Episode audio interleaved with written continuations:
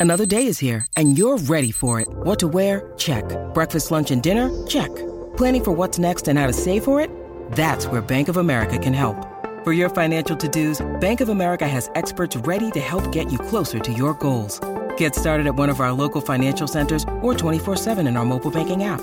Find a location near you at bankofamerica.com slash talk to us. What would you like the power to do? Mobile banking requires downloading the app and is only available for select devices. Message and data rates may apply. Bank of America and a member FDIC. With threats to our nation waiting around every corner, adaptability is more important than ever. When conditions change without notice, quick strategic thinking is crucial. And with obstacles consistently impending, determination is essential in overcoming them. It's this willingness, decisiveness, and resilience that sets Marines apart. With our fighting spirit, we don't just fight battles, we win them. Marines are the constant our nation counts on to fight the unknown. And through adaptable problem solving, we do just that. Learn more at marines.com.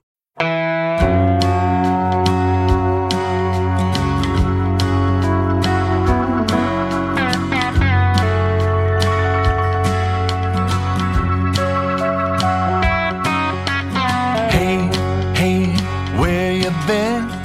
Buckeye Talk is about to begin. Hey, hey, hey, come on in. Welcome back to your Big Wednesday Buckeye Talk from Cleveland.com. Doug Lesmerises, Nathan Baird, Stephen Means, your Ohio State coverage team. The Big Wednesday won't be quite as big sometimes. Sometimes your big isn't quite as big. Buckeye Talk. But I'll tell you what, I am feeling it. I'm also doing some Brown stuff, but you guys are digging in. We're starting to have the interviews like it feels. I've said this before. Like the season is here. This is like we're getting to football stuff again. We're talking to to players, we're talking to coaches, while simultaneously there's still like this background like COVID stuff and budget stuff. And so there is it feels like there's a lot going on.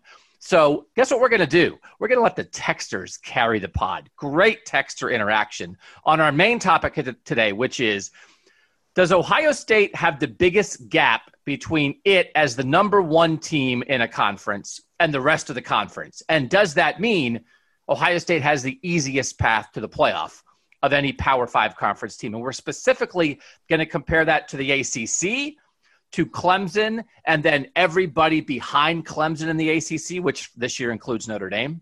We have some numbers. We have great texture uh, interactions on that. But we want to start with a little bit of down home football talk, and that's about the running back room. So we are talking to people. Last Friday, Kevin Wilson, as the offensive coordinator, talked. So, Nathan, why don't you just tell the listeners why we're talking about the running backs to lead off this Wednesday podcast? Well, it was our first chance to talk to anyone uh, other than Ryan Day, I suppose. So we still haven't talked to, to Tony Alford in a while, but the, a chance to talk to someone about the offense and about specifically what's going on in the running back room since Trey Sermon came along. I don't think we talked to any coaches um, other than Ryan Day since he had had been with the team, and especially since they'd started doing some kinds of practices here in the last few weeks. And I wanted to get a sense, you know, I was planning to ask him, and obviously some other people were, just to get a sense of exactly what's happening in that backfield, like how that balance is going to come together. And both Ryan Day and Kevin Wilson in the last couple of weeks have said that they're envisioning a 50 50 split, or at least that's the way it's working right now, that those two guys are splitting carries with, splitting reps with the ones. And as they, as they see it right now, I think they're seeing a balance of workload between those two guys. I don't know if it'll be exactly 50 50, but that's the, the, the verbiage they're throwing around right now. We'll see what happens. You know, things can change from a month before the season to opening day, but it, it definitely sounds like they see the um, what they want to see from Trey Sermon. They like, but they also see the health that they want to see in Master Teague. I think that's the important factor there. That they feel like he could handle a big workload to start this delayed season or, so, or a or a or, or some kind of real workload. I don't know if I, big is subjective, I suppose. Yeah, but meaningful, meaningful, yeah, right? Meaningful, not yes. not like mop up time. Not that hey, not what he did play, last year. He's going to play eight snaps a game because we're easing him in. Like no indication of anything like that, right? It, no, and, and, and you got to remember Trey Sermon was also coming off an injury, although we felt like his recovery from things we'd seen and heard was had progressed pretty well, even for the season if it was starting on time. So yeah, to hear that both, and we we had already known this. I mean, we we reported here a couple weeks ago, or talked here a couple weeks ago. Um, when they were first opening the first time they tried to open preseason camp that Master Teague had been on the field and was looking good and was getting reps with the ones and that sort of thing. So that, that wasn't a shock, but it is interesting to hear Wilson talk about, and, and Day has said it too, that, that, that there's a pretty even mix between those two guys right now. So we have talked about this a lot. So I, I, don't want to cover the old ground. We've talked about how it compares to the J.K. Dobbins Mike Weber split. We compared to you know talked about the idea that hey, part of this is because they didn't land a big time recruit. Bijan Robinson, by the way, the guy from Texas that they really wanted, landed on his head on Saturday. Yeah. Mm-hmm. That was that was a little scary. So it, it seems like he's fine, but I know I think they told him be careful with your hurdles. Bijan Robinson, recruit from Arizona, they thought they were going to get picked Texas instead, tried to hurdle a guy against Texas Tech and r- really landed awkwardly. So I don't want to just talk about the split. I want to talk about how the coaches are talking about and should be handling the possible split. So, Stephen, if you were Kevin Wilson, do you think he is what he said on Friday? Do you think that's that's what he think is he thinks is actually going to happen and that's the plan? Do you think it's what a coach would say this early in camp when they're really barely getting started? What is the, from a coaching perspective, what is sort of the right psychological balance and also rep balance I'm trying to get these guys ready? And what do you think is real? And what do you think is maybe any coach speak involved in discussing this backfield? I think a little bit of both, which the coach speak and also a little bit of that. That's probably their plan. The coach speak is the simple fact of uh, neither of these guys are the returning starting running back, and neither one of them is. There's not a gap wide enough between those two to where you need to come out and do, you know, what you did with Justin Fields, where we know that was just completely coach speak. We knew Justin Fields was going to be the starting quarterback when he got here, and them easing him into things was just because he was still learning the offense. In this situation, you're genuinely not sure which one's the starter or who's the better back yet. But also, because of that, this might actually be your plan if you've told them both that from day one.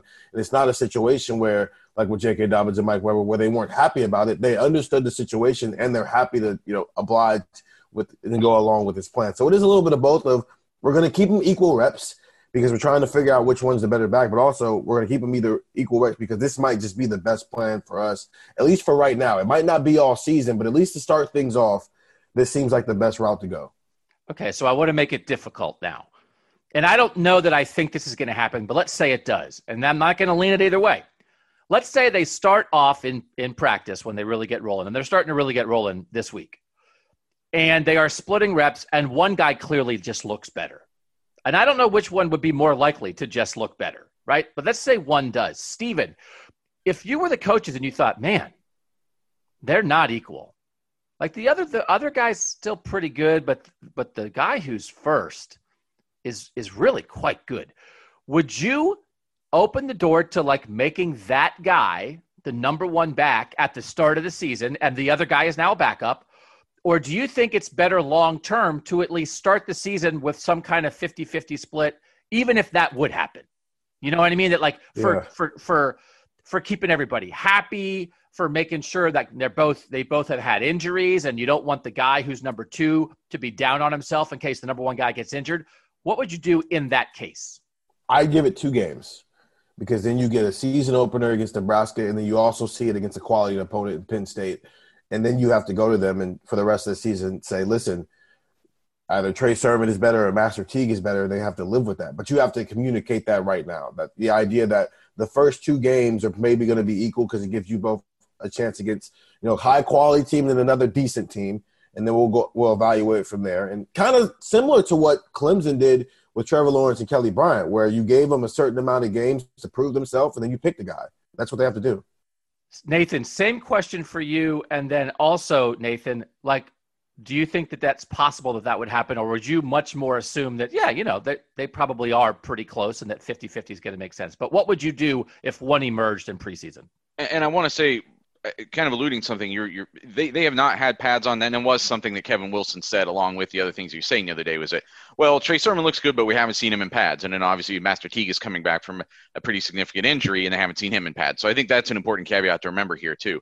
And I guess the overall premise of your question I, like I said I think there's still a month left. And I think there's it's perfectly reasonable that in that amount of time somebody else pulls ahead and, and wins this job and takes over the the opening the being the number one. So I, I I would have no problem if I was a coach and I saw one guy clearly win the job and he's the one that has separated. Then I think he gets the lion's share of the job. I don't really worry about um, this this uh, That, that second feelings. year You don't too- worry about feelings. I don't worry about uh, feelings and egos in that way. I think you, you worry about it in other ways. I mean, as far as giving everybody a fair shot to compete for the job. But once a competition happens, I don't worry about that. You know, somebody else won the job in our estimation, our combined estimation as a coaching staff, um, or whoever makes that final decision, Ryan Day, I suppose. And then you move forward. And if, if one guy wins the job, uh, that second game of the year is too important. They can't be playing around with that Penn State game. They have to win that game if they want to win a national championship potentially. And you've got to have your best team on the field. And if that means one of those guys takes 75% of the, of the carries and the other one is, is the backup, then so be it. What do we think of the idea of week two against Penn State? They both say they both get a series to start the game because they did split against Nebraska and they continue to split at the start of the game against Penn State. And then one guy just looks better. And then they just say, oh, yeah, it's you. Does that seem like a possible scenario, Nathan? Well, yeah, I mean, I think that's how people have been playing football for a long time. Yeah, I think that's a very possible scenario. But just like with this, with this, with these two guys in particular, I just am, uh, I am very interested. To, there's, they're in two interesting situations. One guy is a transfer from a big time school where he was good, but he was injured. He wasn't ever great. He he had maybe a great peak for like two games, but he wasn't great for a whole season, a full healthy season. He appears to be a very good like NFL type athlete maybe, but he's new here. And he also probably like lost the job as the starter at Oklahoma, which is why he went in the transfer portal to begin with. That's like an interesting kind of unusual situation. And the other guy was maybe a little underrated in the recruiting rankings, but he made whatever third team all Big Ten last year as a backup. Looked good in kind of the blowouts, but how good is he really against first line competition? It, if you didn't have the transfer, it would have been his job, presumably, because they didn't get anybody mm-hmm. else in recruiting to challenge him, really. And then he suffers a devastating injury in the spring. Like, it's just such two interesting things. I could see why, as much as nobody cares about feelings, Buckeye talk, there are some feelings in there both ways a little bit. Like, hey, you're the transfer. We wanted you. We told you to come. Hey, you lost the job in camp. You're a backup again. Eh, not that that's not fair, but I'm not sure that's the best thing for his mindset. And then Master Teague, we love you. We but we brought in this transfer to compete with you. You put your body on the line. You fought back in this rehab. You've done everything right in rehab. You're the backup. Well, I Again, say- also feelings that might matter. To clarify what I was saying, I, I think if it if there's a separation, I don't care about the feelings. If there's a separation and one guy's clearly better, that's the guy who gets the job. But if it's close, then I think what you're actually talking about is not necessarily protecting their feelings. It's about trying to build their confidence in in in two different ways, or or for two different guys. And I think there is merit to that. I, But also, I- if that's a better way to it- say it. It's a better way to say it. Yes. And if you can show a guy two games of game, two your games of film, in, in the running back room and go, listen, this guy was clearly better than you. It's easier to make that argument than it is to just do it at the start of the season before you play the game. If they can see it, So I don't I don't like to borrow trouble, right? I'm not here to create issues. I've never I've never done that on this podcast. I have never thrown out theories just to have a cockamamie discussion about something that will never happen. That's not how I podcast. I've been doing this for 5 years. That's not my MO. I like to keep it real. So here's a cockamamie idea. So is is there anything in this these two particular circumstances which we i think we all agree are pretty interesting what are the chances that a a preseason competition that maybe presumably would go into the season and maybe last the whole year a brings out the best in both that these guys are maybe actually pretty equal as running backs and wanting to like just they push each other in the best possible way and ohio state gets the best out of both of them b it's kind of a mess. They're looking over their shoulder. They both maybe have some injury influence, confidence issues, and it it brings out the not the best in both of them in trying to to have two guys have a role. Or C, it doesn't matter. They just get the ball and run. And whether they were the starter by themselves or splitting time, it has zero effect on them. They are who they are. Of those three choices, Stephen, which which would you guess is more likely? And of course, it's it's only a guess because it's based on circumstances, the individual attitudes of the players, how Tony Alford and Ryan Day handle it. A lot goes into it. We don't know what it's going to be, but what's your guess, Stephen? My guess is one of the two extremes. The most unlikely one is it doesn't matter. They just go out there and run the ball. It's going to be one of the two. It's either going to be what we saw in 2018 or it's going to be the polar opposite of that, where they, sure, iron sharpens iron, and one guy sees a series where a guy gets it four times and runs it for 35 or more yards, and he wants to mimic that or do better than that. It's going to be that, or it's going to be, you know, I was injured. Now they brought this guy in, and now I have to look over my shoulder. And, and the other guy's like, I came here because I thought I was going to be a starter. And now I'm looking over my shoulder, and they're both averaging 3.8 yards per carry. But it's not going to be the one in the middle where it just doesn't matter. It's either going to affect him in an extremely good way or an extremely uh, negative way. Do you agree with that, Nathan? That there will be some effect of a split one way or the other? I think I this season I think C is maybe the most likely result actually. Just with these two guys, I, you know, I think Kevin Wilson w- made some sense in, in, some of the things he was saying the other day. And you know, we because I asked him like, isn't this? Aren't you looking for like a complementary situation? Is that why? It's not just that they're both healthy and both can play. Is it something that they work off each other? And he actually said, well, not as much as you would think. That he kind of sees it being not that different of a skill set between the two of them. And, when you go look at like you go look at the roster, maybe Trey Sermon's a little bit bigger than we remember he is. He's not uh, like a tiny little guy. He's not Demario McCall by any means. And we've seen Master Teague that when he gets ahead of steamrolling, he's maybe a little faster than people would think. He's not just the big broad shoulders. So I think the whole point of, of this team, I, I'm really hesitant to make any comparisons to 2018 or use that as like the baseline of what we should expect in this year, just because it's a completely different offensive line. And, and more importantly, well, not completely different. I guess Thayer Munford is around for that team too, but it, and, and Wyatt Davis at the end, but it's also a very different quarterback that you have that's involved in the running game. And what that means for both of these running backs, I, I think it, it, it, makes a big difference I mean, what, what you can do with them and how, how defenses have to prepare for you. So I, I actually think it, it might just be that this is a, this is just going to be an offense that hums, and you've got two guys who are not again not one that doesn't separate from the other. I know that we've talked before about how it would be great if one of these guys could like run away with the number one job, but I think what we're essentially saying there is it'd be great if one of these guys was J.K. Dobbins and was clearly the guy who should be getting the ball. I just don't know if either of these guys rise to that level. I don't think it's going to be a problem. I'm not anticipating that. I'm not saying that. I think the running back situation, either with their confidence levels because they're splitting or from a production standpoint, will hold them back. But I think it's, I would, I, I have my eye on it. I am also not a hundred percent assuming this is the greatest thing ever, right? I don't know, maybe 20% chance that you get to like the middle of the year and think like, eh, I, I don't, I don't know if this is really what they're looking for.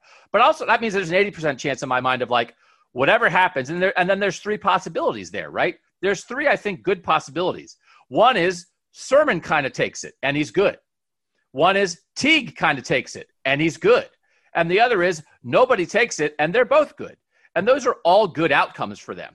The only bad outcome, so if there's four outcomes, the only bad outcome is nobody really takes it and then nobody really plays to their max capacity, maybe because of the situation. So I, which was 2018, kind of, which right? was 2018, which is why, again, I, all of us agree it is different, but that's fresh in our mind, and it's just one of those things. It's it's you can't just always assume. This is the hard thing about covering Ohio State. You can't assume everything at Ohio State is going to work out perfectly every time, even though most of the time it does. so I mean, that's one of those things. Uh, the the list of things that I have been concerned about at some point early in a season or in a preseason over the last 15 years that turned out to be fine is is longer than I don't know, my house to the Woody Hayes Athletic Center. I mean, it's it's forever. But every now and then there is something that pops up. So I don't think there's much that's going to like, and this is what we're going to get into. You know, this season is not going to be derailed. This team is too good, and the competition is too iffy, and and it's it's not going to be derailed. So it's not like it's going to. But you know, much like, but just like in, in 2018, you would say that uh, that defense like derailed them right? That like that was like they had an offense you'd never seen before, and the defense made them lose against Purdue, and then almost lost against Maryland, and they didn't get in the playoff, and they had a really good year, but they were derailed by the defense. I don't think there's a derailment on this team, but there's stuff that might not be perfect. That's all. Okay. Yeah, I want to I want to throw in one quick idea though. Like we we talk on this team about you know they rotate all their cornerback spots and the, the think the thought there is that it makes those guys better. And then until they didn't last year they didn't really rotate them as much. They had just the three main guys. Obviously a different coach involved there but different philosophy. They rotate the wide receivers every year and we kind of just accept that and say well that's how they do it. They go six guys at three spots and it kind of makes them all better except sometimes maybe they do that less like last year when they only had kj hill running the slot. So i kind of think it i, I think we shouldn't necessarily think of running back that differently. Like they, if they have two guys that they can move back and forth, and think that maximizes what they can get out of the, both of them. I don't think I don't think running back is so different that that's an implausible way to look at that position. We've seen too many other programs do that and have success with it. I, I, I get what you're saying, um, and I don't disagree with it, but I do kind of disagree with the premise that running back is a little isn't different. It is a little different because depending on who the back is, he might need to get into a groove. We saw that with J.K. Dobbins. He got better throughout the game last year. You see that with a lot of running backs. So I think with running back, it does a little bit depend on you know who the personalities you're bringing into the, that room is and whether or not it can mesh or not.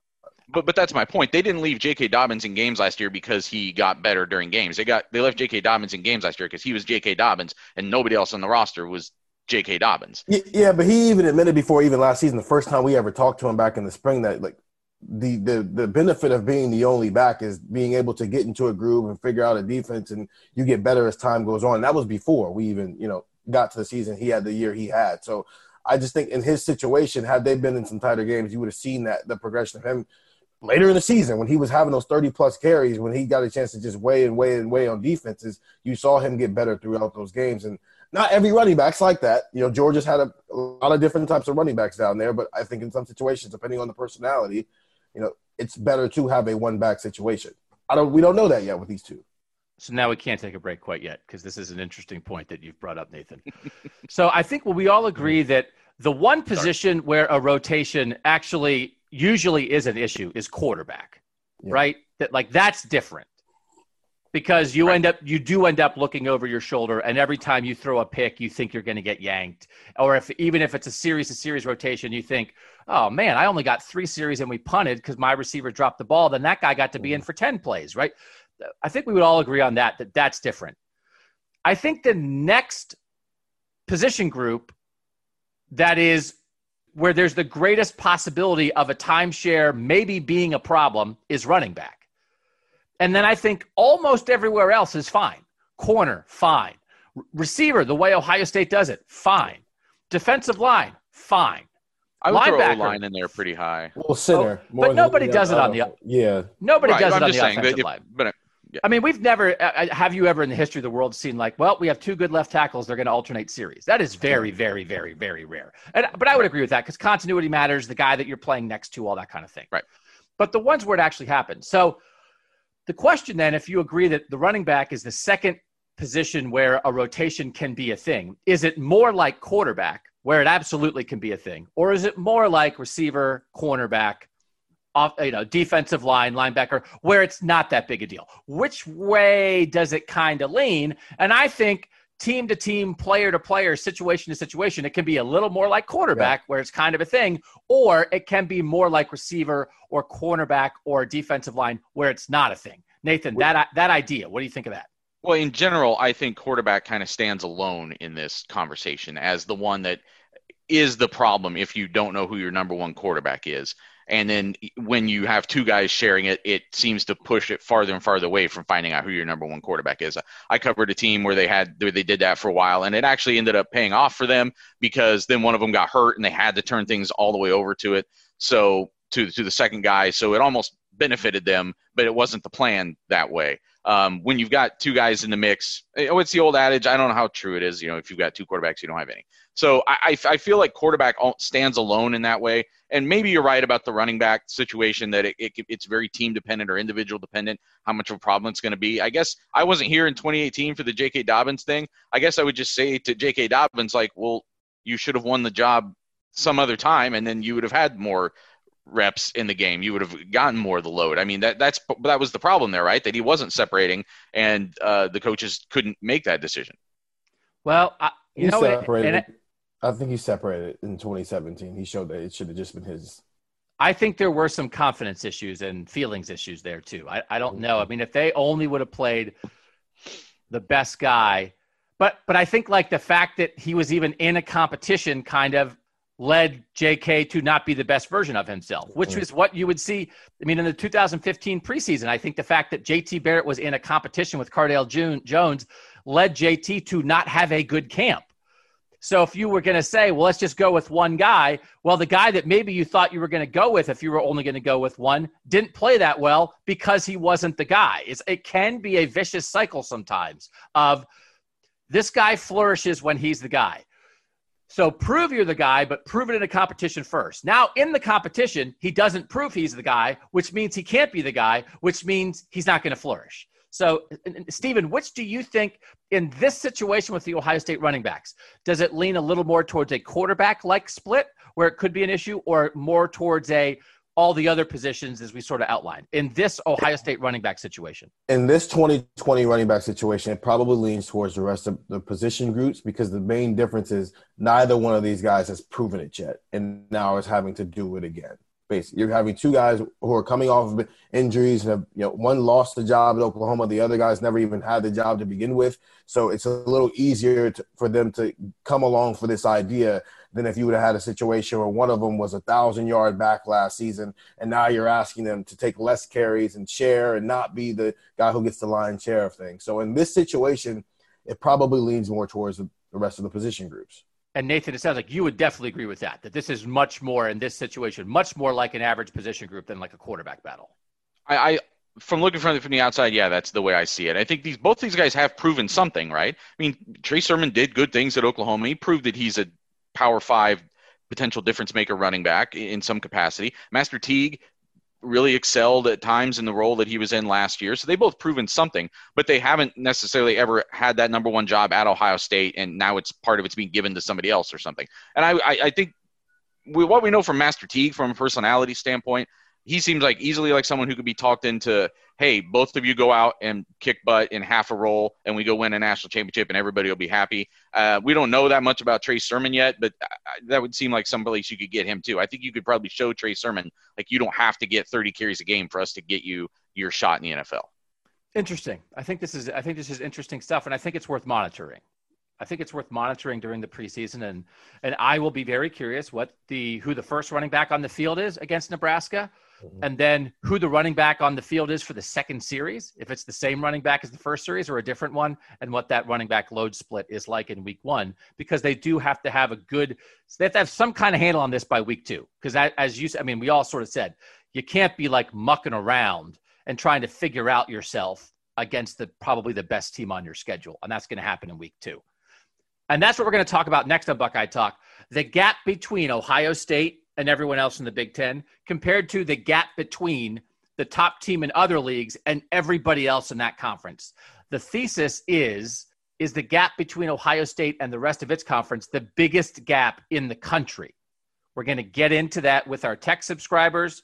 We're going to see what the three of us think about that next on Buckeye Talk from cleveland.com. All right, back on Buckeye Talk to dive into the, the biggest issue that we're going to cover on this Big Wednesday podcast.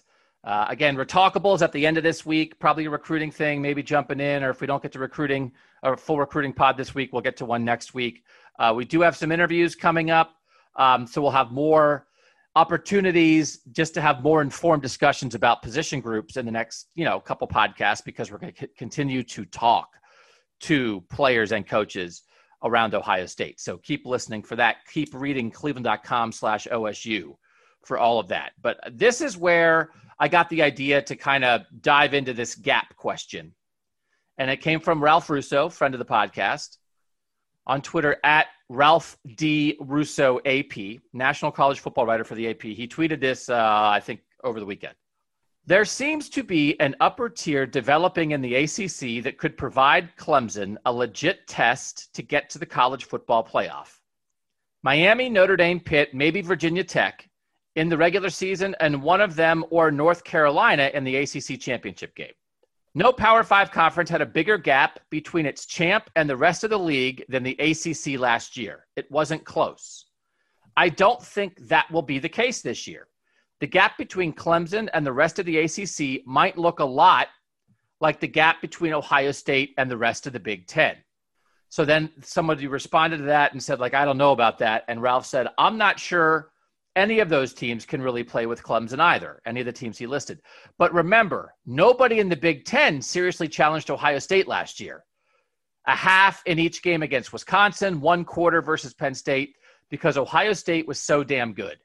So this is this is how I want to frame this at the start. If you do present a case that the gap between Ohio State and the rest of the Big Ten might be the biggest in the country this year. Is that an insult to Ohio State, like you play in a crappy conference?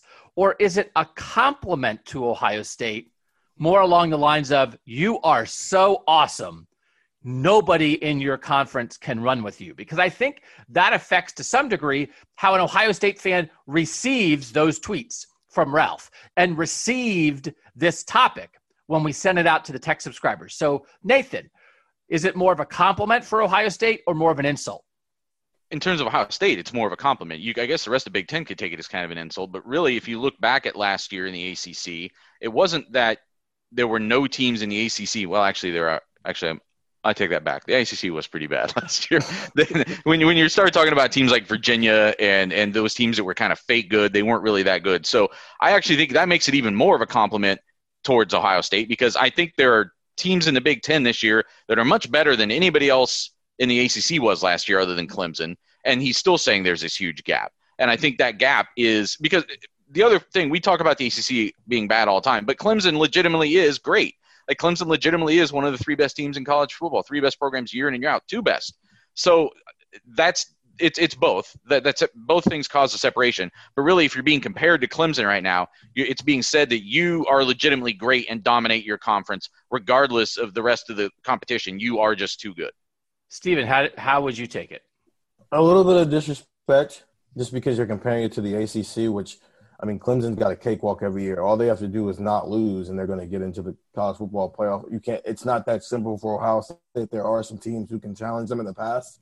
So I think if you don't necessarily look at the schedules right away, and you just hear Ohio State has an easier path in the Big Ten than Clemson has in the ACC, as a fan, you might get a little upset by that.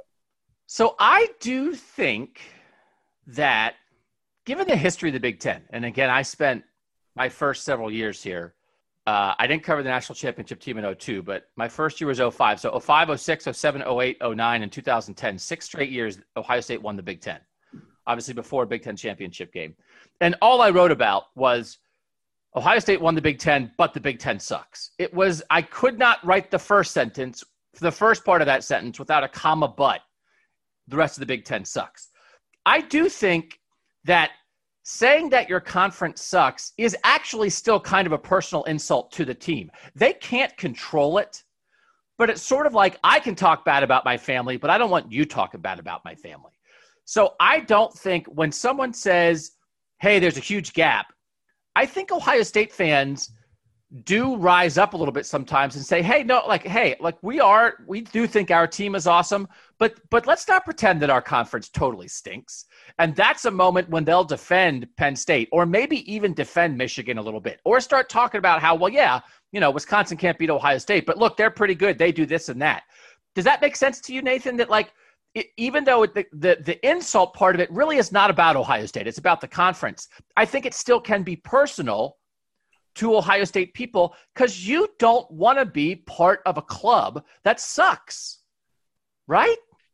Well, especially because Ohio State fans have spent the past however many years kind of bagging on Clemson and the fact that they get to just cakewalk into the playoffs every year. They don't want that identity for themselves. They don't want someone to legitimately be able to say that about them.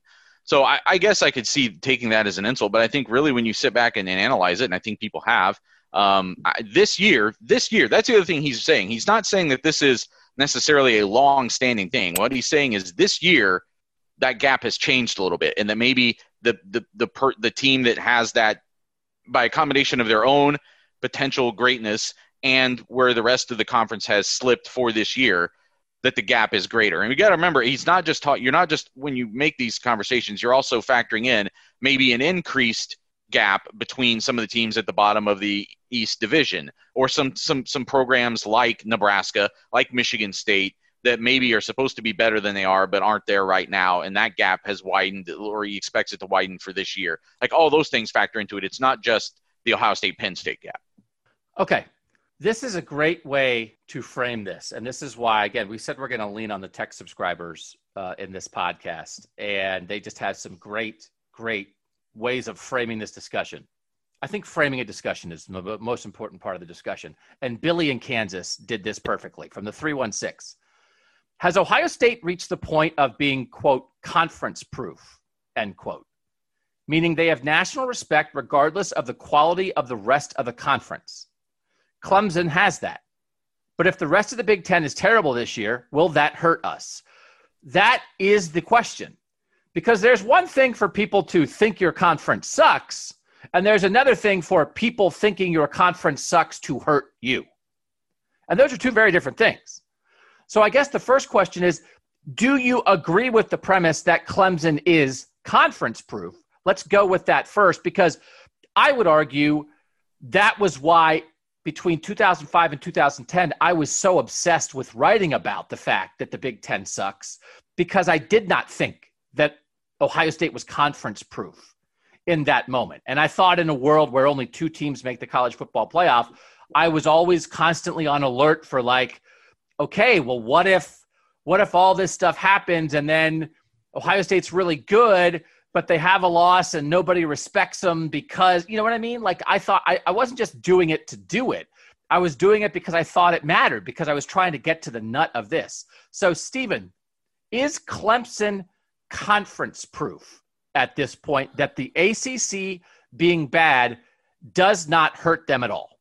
Yes, I think they are. Um, and that how close that North Carolina game was last year proves it. And that part of the reason why is every year we said the ACC is bad, yet Clemson gets in the playoff and they get to the national championship game. And then 28 in the 2018 season, you know, they beat the brakes off of Alabama, and so that put a rest to all that. You know, oh, they don't play anybody during, during the regular season, so they might get their doors blown off when they get to the playoff. No, they've proven that it doesn't matter how bad their schedule is; they get into the playoff and they perform until last season, Ohio State hadn't really performed in the playoff outside of the initial year. They got last time they got in the playoff, they lost thirty-one to nothing, and so they weren't necessarily conference proof yet because they hadn't disproven the theory of if you play a bad schedule, you might get in the playoff and get your doors blown off. I think last year how they played against Clemson and the fact that I mean, you sure you can make the argument that they should have won that game. I think that changed some opinions in people's heads as far as Ohio State. So no, they're not to the Clemson's level of being conference proof but I think winning a national championship helps that. So if they're able to do that this season, you know, I think it'll, you know, shut up any of those talks of, you know, whether or not their schedule, you know, should hinder them in a, in a chase for championship.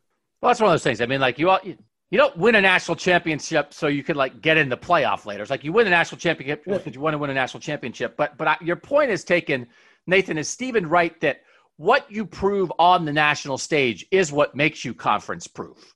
Because then a committee or just outsiders on a podcast can look at a team and they have skins on the wall.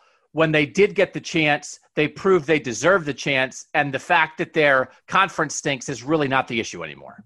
Yeah, I, I think Ohio State gets some benefit of the doubt from the committee in some of those things. I mean, they have won a national championship under the, the playoff. They've been there three times. So I think some of those things are baked into Ohio State, but I would they are not the same as Clemson. We talk about them too often like lumping all three of those programs together. And Alabama and Clemson still are above Ohio State by at least a, a sliver.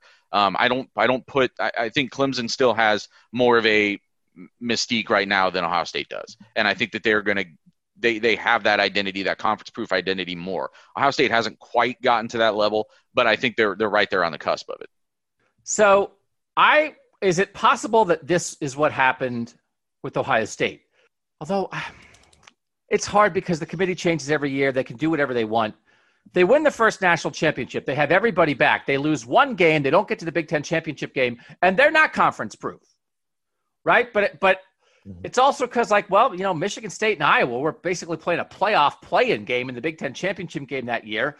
The committee hadn't really sort of advanced to the point of like putting in a non-champ who didn't even make the the conference championship game, and so Ohio State just got – they just got right in the wrong situation in 15 that maybe they would have been conference proof except the team that beat them then made the playoff instead of them. It wasn't like an outlier loss. They probably would have been better off with an outlier loss that year.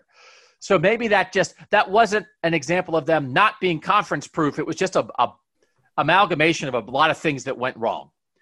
Then in 16 they do get in without making the big ten championship game. And is that proof of being conference proof, kind of, that they are getting the benefit of the doubt from what from winning the national championship in 14 help gets them in in 16 And it's not necessarily about, hey, it's like, you know, well, they lost to Penn State. Penn State won the Big Ten championship, but they still put Ohio State ahead, in ahead of them. They don't, you know, teams lose. What are you going to do? We think Ohio State's great.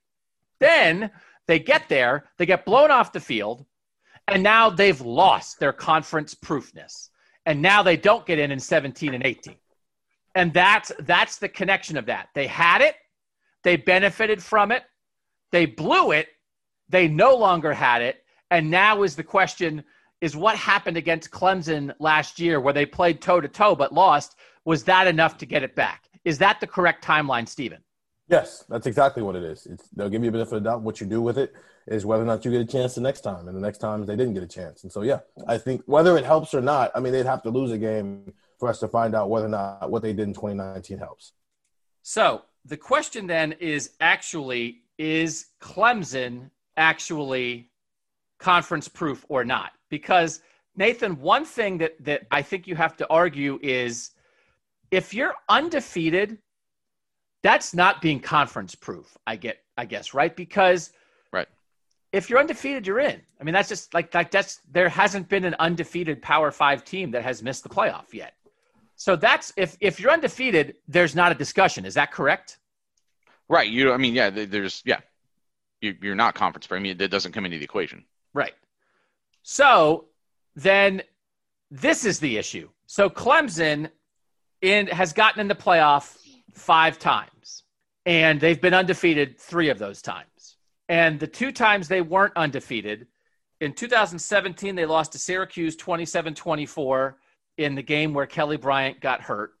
And in 2016, they lost to Pitt 43 42. So the one thing is, like, their losses, I mean, they've only lost twice in the regular season, and the five years they made the playoff, and they were by three points and one point.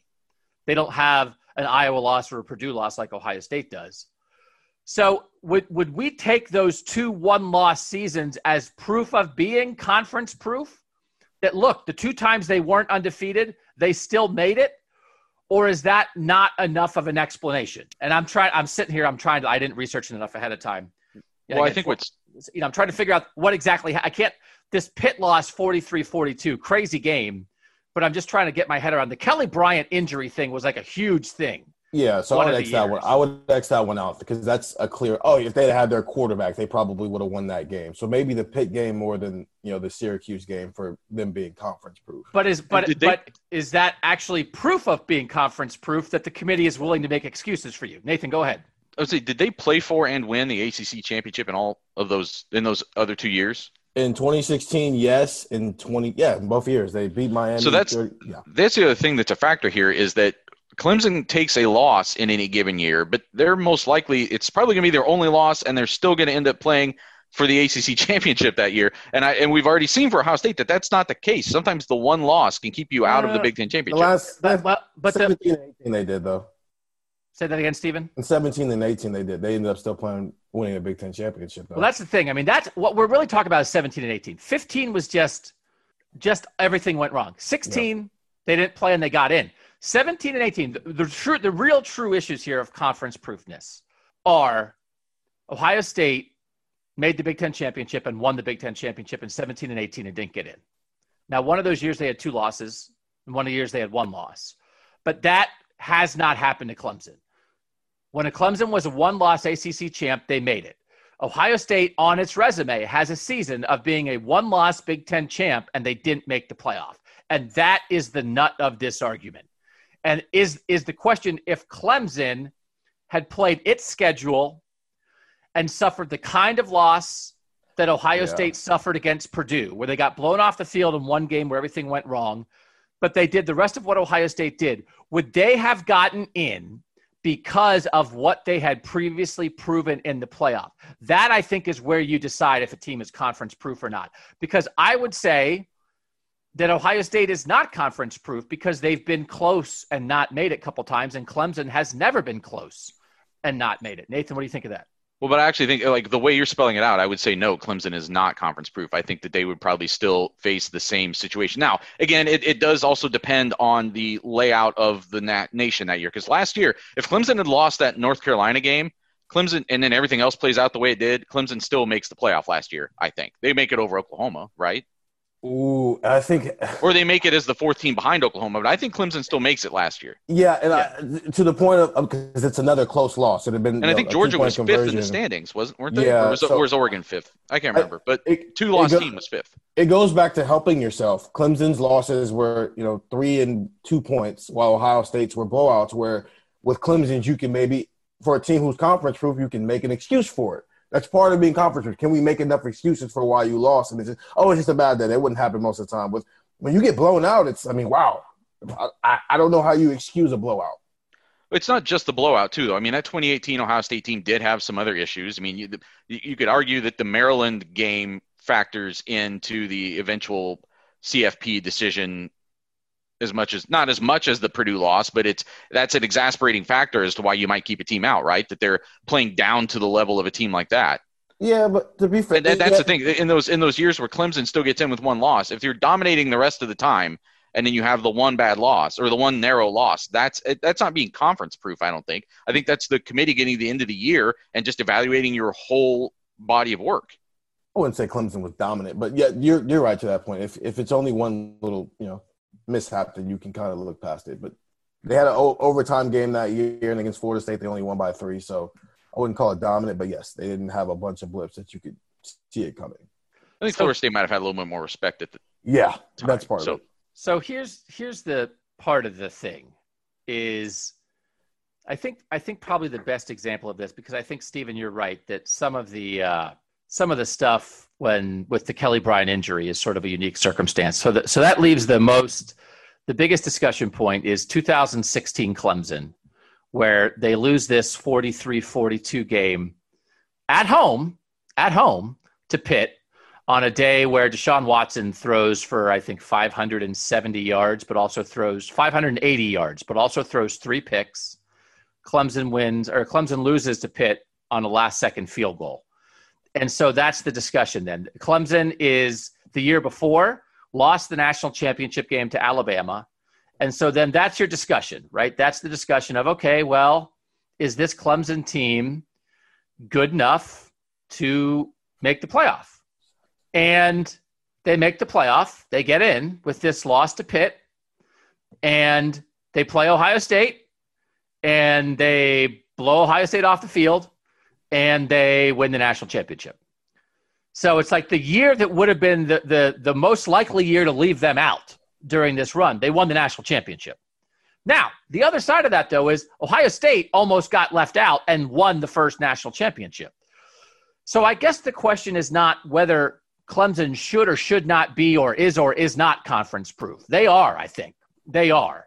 But wh- what would Ohio State have to do to get to the same level? Right? Because I think you would have some examples in the past where they haven't been. So, right now, so let's make this about right now then. Nathan, how would you expect the close game against Clemson in the playoff last year to affect this discussion of being conference proof around Ohio State this year, specifically, because so many of the same players are back for Ohio State, and then going forward? Does that matter? They didn't win a national championship, but they proved they were right there. It wasn't 31 nothing. How does that affect the conference proof thinking for the Buckeyes?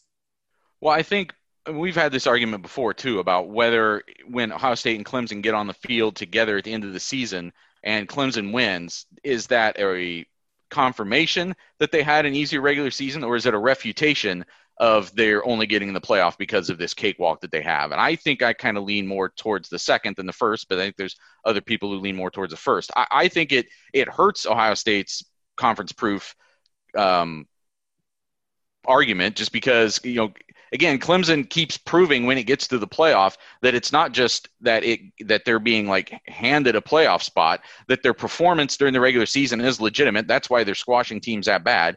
And then they go on the field against Ohio State against Alabama against whoever and and win a head to head except against LSU last year. And they have lost other games but they're losing against the very best teams in the country. They're not just tripping they're not losing to Oklahoma or whatever. So I, I think it, it hurts. It, it puts that separation still between Clemson and Ohio State.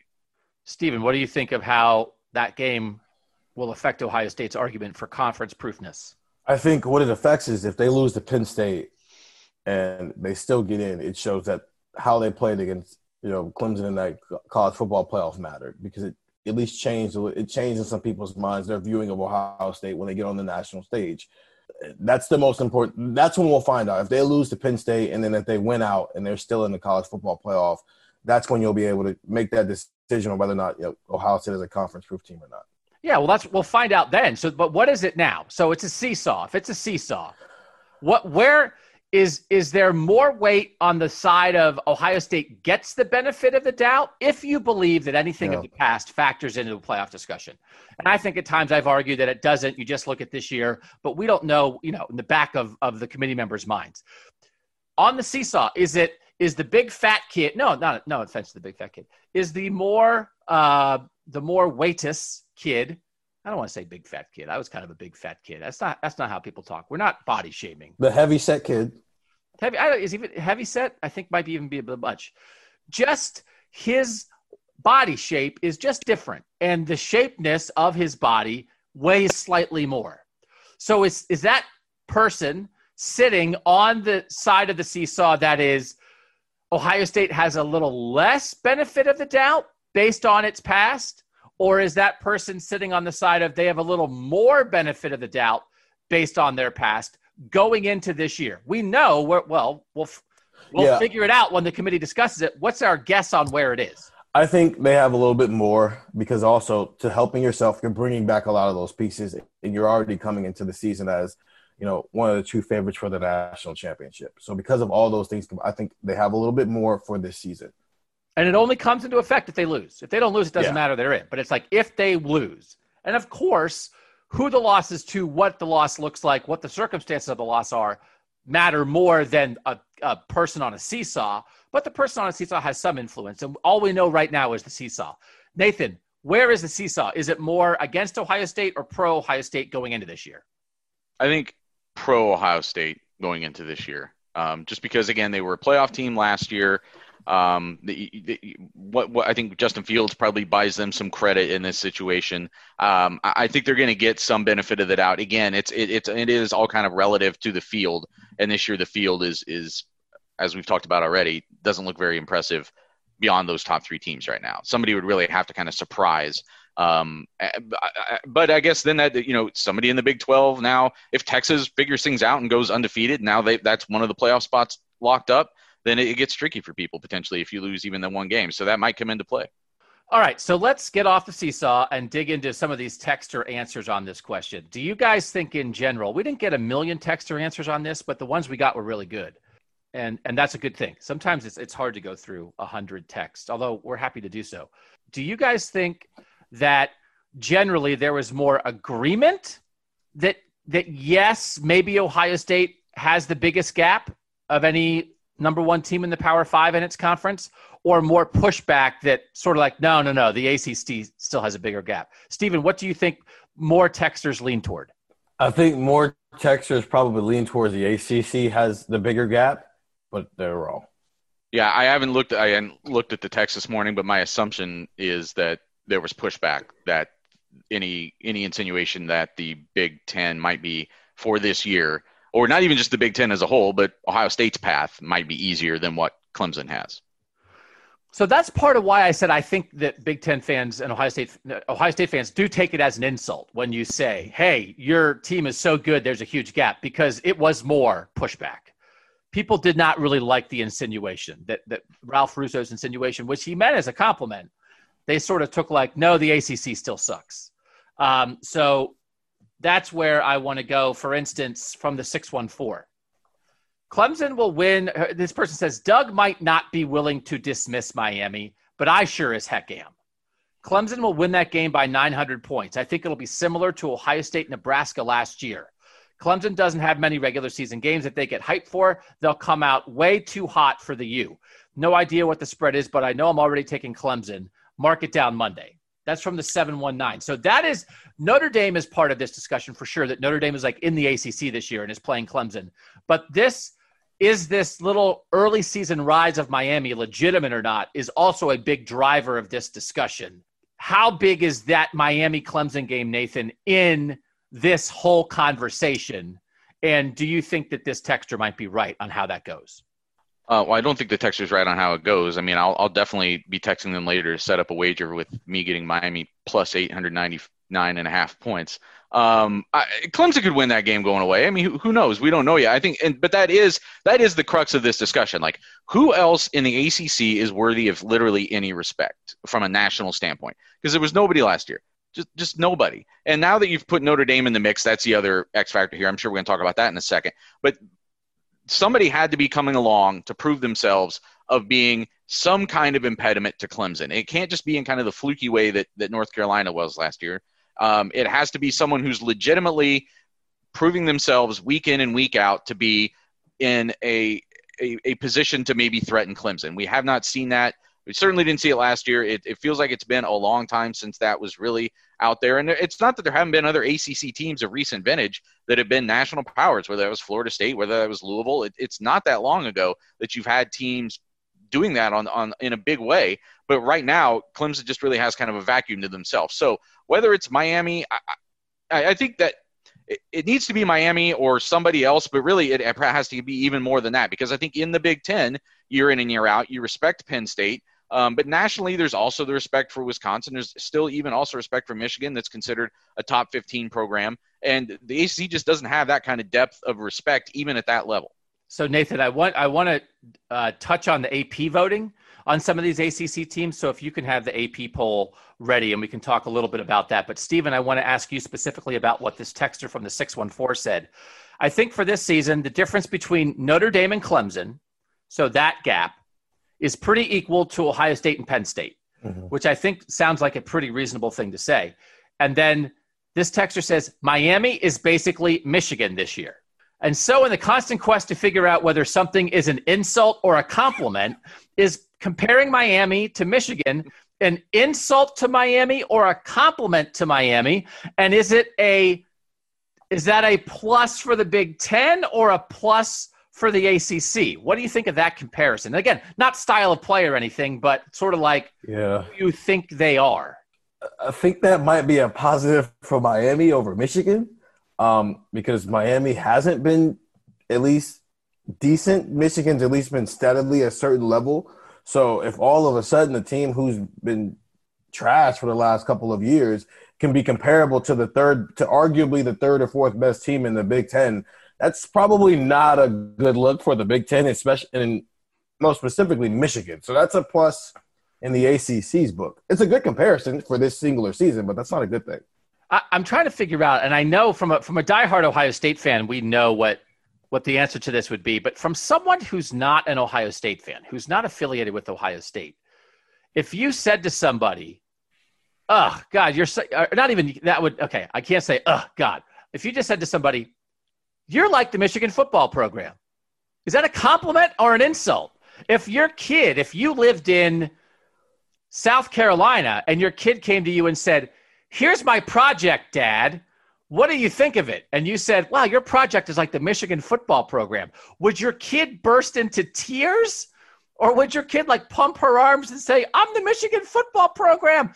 I'm a consistent top 25 team that can't get over the hump against my rivals. And it's kind of a shell of my former self that really never competed for national titles anyway, but yet has a great tradition and is really famous and, you know, wins bowl games sometimes. And they're not as bad as you think. Yay! Or would they cry? What I is think, that? I think you just answered your own question because in the way you were saying it, you sounded like somebody who was in a cry for help.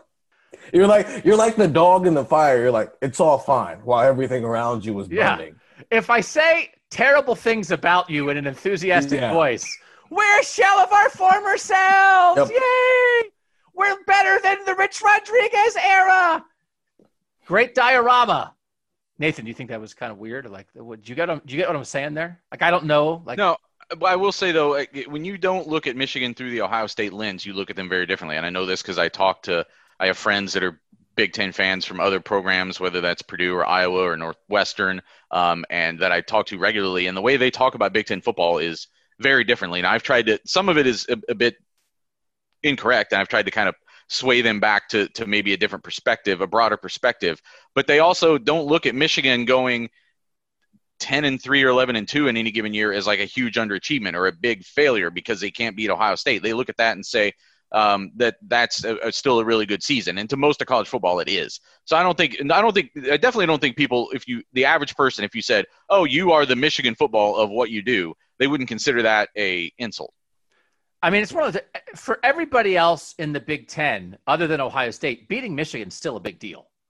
Yeah. I mean, mm-hmm. if Indiana were to beat Michigan this year, Indiana is going to go crazy. They're going to be so excited, you know? Well, and that's I mean, the thing. Like, Michigan doesn't win other games of consequence really against hardly anybody anymore. I guess they might sometimes beat Penn State. They might sometimes beat somebody from the West, but a lot of times they just don't win big games, period, right? Especially when they have to go on the road. But in general, they take care of business against the the B minus teams on down in the Big Ten, right? Like they don't they don't lose to Indiana and Michigan State and uh, Illinois and Purdue. Like they they beat those teams, so they they take care of the business against the majority of the Big Ten. All right, this is Tank from the 304. Even in a down year, Penn State is still better than anything behind Clemson. The rest of the Big Ten also rans like Michigan, Wisconsin, etc., are all generally better than anything the ACC can put up in any given year. One year of having the Irish in their group and a second year of Mack Brown doesn't change the pitiful state of that conference. Stephen, agree or disagree with Tank?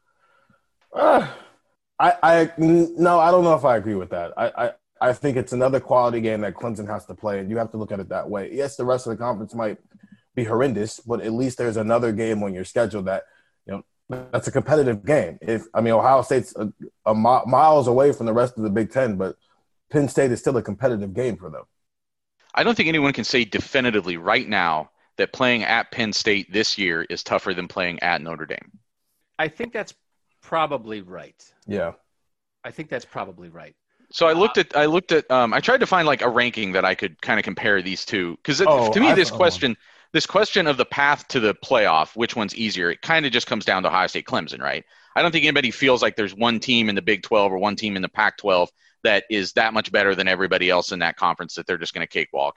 And I don't think anybody thinks the SEC that's true because it's just so tough week in and week out. I, I, think we need to spend like five minutes on each of those other three conferences just to finish off those points, but we'll get to that later. So continue. I think you're right. Okay. So I, I, I, first started to go by ESPN's FPI. I thought it was a little too limiting, though. I went to um, a rating that I like to use when I'm doing my AP ballot, and that's the Massey Index, which combines a bunch of computer rankings and stuff from all over the country. So here's Ohio State's schedule by the Massey Index, and this is where the teams are ranked: Nebraska 45th, at Penn State 17th, Rutgers 82nd, at Maryland 74th, Indiana 40th, at Michigan State 48th, at Illinois 65th, Michigan 26th. That's an average ranking of 49.6, and the road games, uh, it's an average ranking of 51 for the four road games.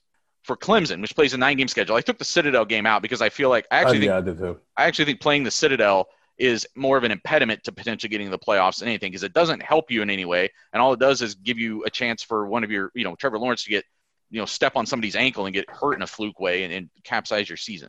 Um, so at Wake Forest, 60, Virginia, 27, Miami, 13, at Georgia Tech 70, Syracuse 59, Boston College 37, at Notre Dame 4, at Florida State 64, Pittsburgh 25. So that's an average of 39.9, an average road of 49.5. So the the road is pretty much equal as far as how tough the Massey Index considers the four road games in each of these schedules. But overall, they're saying that Clemson's schedule is easier by a not insignificant margin, uh, basically 40 to 50 as the average rank of the teams that they're playing.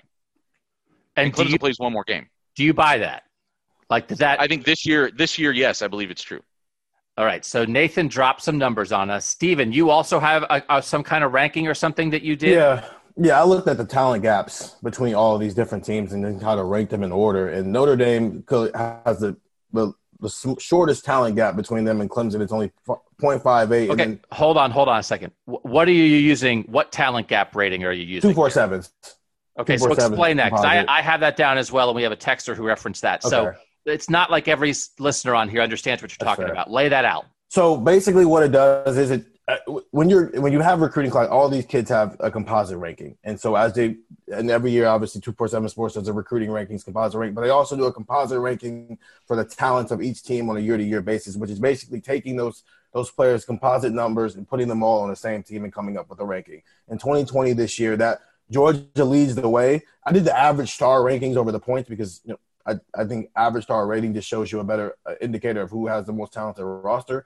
Georgia has number one this year with 93.27, followed by Alabama with 93.25, followed by Ohio State with 92.89, and then Clemson is also in the top four with 90.59, which means those are the most talented rosters between the last four or five recruiting classes, especially when you add in transfer portal guys. Those are expected to be the four most talented rosters in 2020. And so right? It just I looked at the talent gaps. I used the average star rating for each team and just went down the schedules, and then I ranked who has the high highest, the largest talent gap and the lowest talent gap. And the top three teams as far as talent gap, it's Clemson, it's Notre Dame with 0.58, it's Florida State with 1.60, and it's Miami with 1.79. Penn State then comes in at number four with 2.74, and Michigan closes out the top five with 3.01. But the bottom four are all Big Ten teams. It's Michigan State with 7.08, Illinois with a 7.88, Indiana with an 8.24, and, a, and then obviously Rutgers with 9.14 is their talent gap with the average star rating. So if we're going to go off talent, Ohio State, by the numbers, has the easier schedule. Okay. It's very close. Like when you, I, I just, I just compared. I use that same ranking. Yeah. Uh, and and like when you go down, if you just list the ACC and the Big Ten, sort of team by team, it's it's very close. But maybe there's a slight edge to the ACC. Again, like what Stephen said, the second place, the second best team in the ACC, it's number 10 Notre Dame, and the Big Ten is number 12 Penn State. The third best team mm-hmm. by this talent ranking. In the ACC, it's number 16 Florida State, who actually stinks. In the Big Ten, it's number 15 Michigan, so very close. Fourth best team, number 17 Miami in the ACC, number 25 Nebraska in the Big Ten. Who who Nebraska sucks or has sucked. So the the hard thing is there's a talent rating, but talent isn't the only thing, which is a thing that yeah. we have to note here. I don't know if that was the Nathan sigh, which is that was too much talent discussion for Nathan from oh. a recruiting standpoint without talking about performance on the field, because we do have to acknowledge the fact that like Wisconsin, Iowa, Northwestern, those are all good programs that are down the list on a talent ranking like this yep. that are good, solid football teams that would compare very favorably to similar teams in the ACC. So I think this talent evaluation, which might lean ACC, which in the end is your conclusion, Stephen. And I mm-hmm. want to get to a texture point on this because a texter did the same thing, and we appreciate their input on it. The talent might lean ACC, but let's next acknowledge the Nathan sigh and let Nathan talk about how that's not the only way to evaluate this. Well, no, uh, my, my side was Nebraska specific in that case.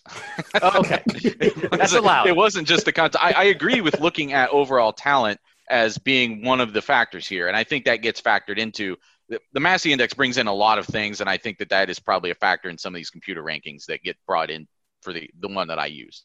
So here's the point that I want to make about the ACC that I think maybe does matter here, and I think it mattered when it happened in the Big Ten. And I don't know the financials of it because I don't care. I feel like the ACC got some better coaches, and that means that when you get talent, you can use it better. But a lot of what we saw, and we have all talked about over the last several years, the rise of the Big Ten, right? Is like Paul Chryst is doing a really good job in Wisconsin. He's a great guy for that program. Getting Scott Frost at Nebraska was a big get. Is it going to work out? That was a big hire. Jeff Brohm at Purdue and keeping Jeff Brohm at Purdue, that's a huge deal, right? I mean, there's a lot of things here that there there are some coaches going. Getting Harbaugh was a big deal for Michigan compared to what they had before. So I think Pat Fitzgerald at Northwestern, Huge, huge get for Northwestern to have that kind of coach. PJ Fleck at Minnesota, making a difference right away. We've seen that. We've talked about that a lot. The Big Ten network money puts money in the coffers of these programs. They can spend money on good coaches. Good coaches make a difference. Whether I, I think they're overpaid or not is not a discussion for this time or place. That's happening in the ACC right now. Mac, North Carolina isn't somehow all of a sudden more competitive and more interesting and more in the national scene by accident. It's because they got Mack Brown back. Now, that's a very specific, interesting circumstance, but Mack Brown is better than the coaches that they had had at North Carolina since Mack Brown left the first time. That makes North Carolina better. People are going nuts for this Geoff Collins guy at Georgia Tech. Georgia Tech has played some really good games early. They think he's going to get something done at Georgia Tech. It might be early for that be a, for that to be a game for Clemson this year, but Georgia Tech might be a program on the rise. Jeff Hafley, people going nuts at Boston College. Boston College is looking like maybe, you know, it's a week or two win. But if you're thinking about programs on the rise, what's Boston College? Boston College under Steve Addazio was nothing. People are now excited about what Boston College under Jeff Hafley might be. Manny Diaz, Miami's coaching situation has been a crap show forever. Al Golden, not it. Mark Richt on the back end, not it. Manny Diaz gets it, respected, bringing it back a little bit. It's like, what is Miami doing? Yes, it's fueled by a transfer quarterback, but there's also a guy there who might be a program builder. That matters. And then Mike Norvell, I don't know. I mean, Florida State, the fact that Florida State is so non competitive, every national college football guy in the world will tell you it's because their offensive line recruiting and development has been awful for years and years and years, and they can't protect their quarterback, and that screws everything up. He's new. He got COVID. I think he'll be supposed to be back this week. But like Pat Narduzzi's good at Pitt. I think people like him. Scott Satterfield at Louisville, I think is a guy that that people Scott Satterfield, excuse me, like he he did really good things at Appalachian State. Eight and five last year at Louisville in year one. I just think the ACC could be on the rise in the way that a couple years ago the Big Ten did rise up. I think. And so we might not be talking about the disrespect for the ACC that we've talked about in this podcast for years. Two years from now, it might be a very different picture because of some of these coaches. I guess part of the question is is the picture already changing this year or is it still too early? But we might be in a transition from AC, the ACC being an embarrassment of a conference to the ACC actually having teams that can give Clemson competitive games multiple times a year. Nathan, where are we on that progression possibly? Well, it seems I don't want to say inevitable, but it makes a lot of sense that when you get a team that just runs away and hides the way Clemson has from the rest of the ACC, the rest of the league doesn't stop competing. There's other teams that are looking around saying, what is there really inherently about Clemson that they can just go be this great and the rest of us are just groveling here at their feet and they're going to make coaching changes that try to pull themselves back to that level and make other maybe commitments that pull themselves back to that level to try to be the, you know to get up and challenge Clemson on a different plane. So I think that you would should expect that to have happened at some point. Now maybe maybe the other thing would have happened where Clemson just eventually drops off, but I don't really necessarily see that happening in, in the short term. Somebody else is going to have to like commit themselves to go up and, and try to fight them on on their level, and you're starting to see some evidence of that. I, I think it, it's a good thing for college football that it's happening too. All right, so I want to get into a couple of these texters who put a lot of uh, time and effort into this. From the 440, I'll channel my inner Ari to answer this because Ari loves to talk about talent, nothing but talent. Based on the 247 college talent composite ratings, yes, the gap in the Big Ten is the largest in college football. So this person is sort of doing what Stephen did, but I just want to give him a shout out. Ohio State's number three in those rankings. Penn State's 12. Clemson is four. Notre Dame is 10. The Pac 12 is the only other conference with a gap close to the ACC.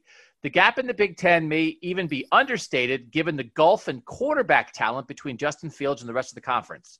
It remains to be seen if any ACC team can actually challenge Clemson on the field, but Notre Dame and Miami look like they may be every bit as formidable as Penn State and Michigan. Stephen, this is using the same thing you used and making your argument, right? You're nodding your head mm-hmm. along with that texter? Yeah, yeah, I agree with all of that. And to the point of the quarterback, I think that's where the differential might be. The fact that, I mean, there's there's a gap between what Justin Fields are and Trevor Lawrence are, and then what the rest of the country is. But if the quarterback talent – at places like Notre Dame and Miami, or and even North Carolina, if you want to throw them in there, if you if that's better than what Wisconsin and Penn State and Michigan have to offer, that might be in a world where it's maybe a, closer than you think might tip it one way or the other. And I do think if D'Eriq King was in the Big Ten, we'd be talking about him. Yeah. Right. We'd be talking about him as a guy like we're talking about Michael Penix. If he's if he's an upside guy and he's shown it a lot more already, and he did where he in Houston where he was before. He was a really good player. Mm-hmm. If he was if he was a quarterback on Ohio State's schedule, we would be talking about him a lot. So I think as much as I get, I get the idea of sort of not believing in Miami. It's interesting. And we've this is so old now, but there was a time when like Clemson being Clemson was a thing, where Clemson was kind of like a fraud team, where they were like good in the regular season and they sucked in bowls, and that people said, or they couldn't win a big game. And people said a lot of the same things about Michigan State. And then Clemson shed that image totally. Michigan State, Mark Dantonio shed that image in a lot of ways. And it's just proof that, you know, you don't have to be held down by your past. Now, here we are, Miami, the U, right? It's the U. But now people are like, yeah, they might be fake good. And I think people are thrown off a little bit. Mark Richt had the one year a couple years ago with Miami where they started off hot and looked like mm-hmm. they were mm-hmm. going to be real, and they weren't. And that was not sustained at all.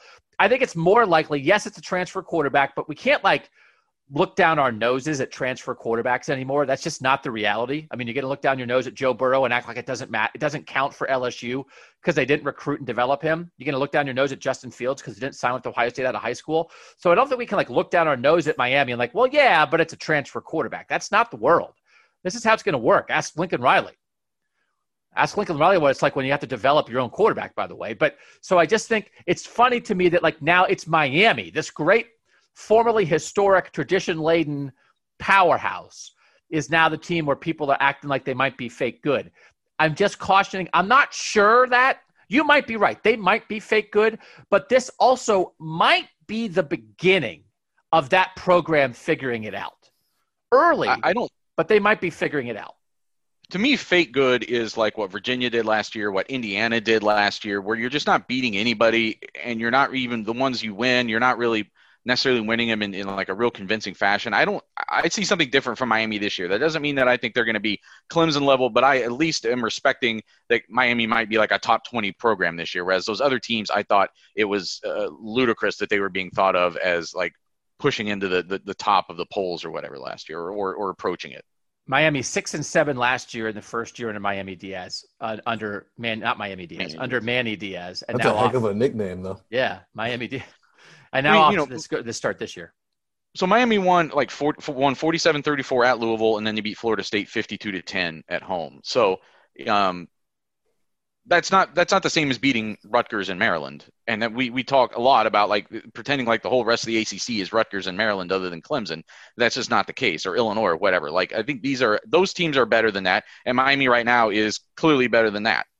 It's hard because is that Miami Florida State result in the end going to be more about Miami being actually pretty good or Florida State being like a, a one and nine team? You Very fair question. And that's where I think part of the definition of being fake good is. Yeah. It, it, it's hard and it's not but the other thing too is part of fake good for me is like is it a one year blip where what you're doing is not actually sustainable and you kind of got like a, an easy schedule and maybe you got like one guy who helped get you over the top but it doesn't mean you've turned it around that's part of it too. That like I, you know, Virginia made the ACC. You brought that up, Nathan. Virginia made the ACC championship game last year, kind of because somebody had to make it. I don't know if that means that Bronco Mendenhall and Virginia are have like arrived and like, hey, hey, hey, watch your back, Clemson. Here comes Virginia. But but I think maybe this might be the start of that for Miami. Not that they have to be the U, but that they can be a consistent top 25 team that actually is is competitive I think I think maybe that might be what's happening at Miami because I think that guy, I think that coach might be really good.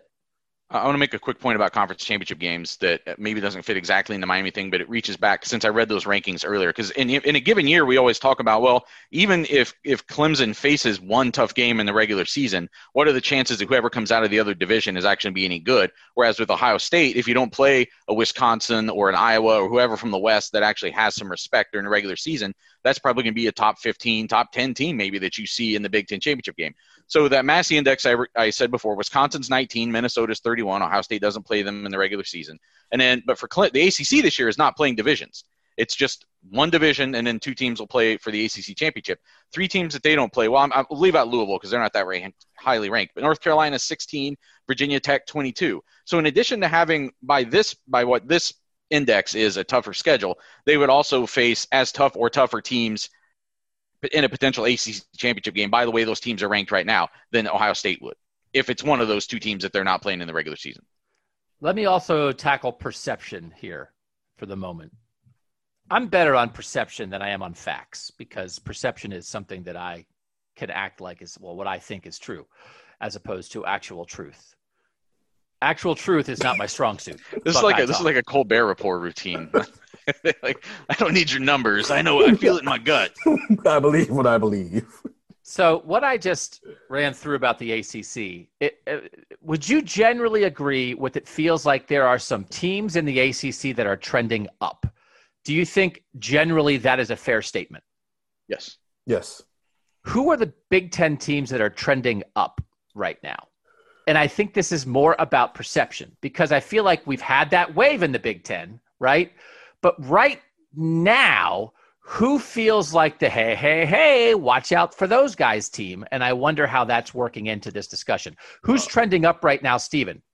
Minnesota, and I'm going to put the largest asterisk in the world on Maryland just because Mike Locksley's there and what he'll be able to do in that region. Fair. Nathan, what do you think about who's trending up in the Big Ten? I think those are, are both probably the top two answers I would give as well. Although obviously there's a big difference in how we're talking about those. Like yeah. Minnesota's trending up as like maybe they're nationally relevant, whereas Maryland's trending up as like maybe we can talk about them as if they're an actual football team. So I do think, for instance, like Iowa's never trendy. Iowa's not that fun to talk about. Iowa's competitive every year. Like, look at the history of some of the games that Iowa's given Ohio State, and it's not about recruiting rankings. It's that they have like a coach who's been there for two decades and is like a pretty freaking solid coach, but they're not that fun to talk about. Nebraska, you thought they were trending up, and Scott Frost hasn't done anything yet. So, like, what Scott, if this was two years ago and Scott Frost was just landing in Nebraska, we'd all be doing the hey, hey, hey, which we've all done and was wrong. But like, there's a lot of Big Ten, there's a lot of ACC teams right now who aren't far enough along for the perceived enthusiasm to have been proven wrong yet, right? So if Nebraska ever does get it going, then that's going to change some things. You know, Tom Allen's not super sexy. I don't know. Indiana's certainly better than they were a couple years ago. I don't know where they are on the path, but I don't know that people are talking about Indiana the way they're talking about some of these ACC teams.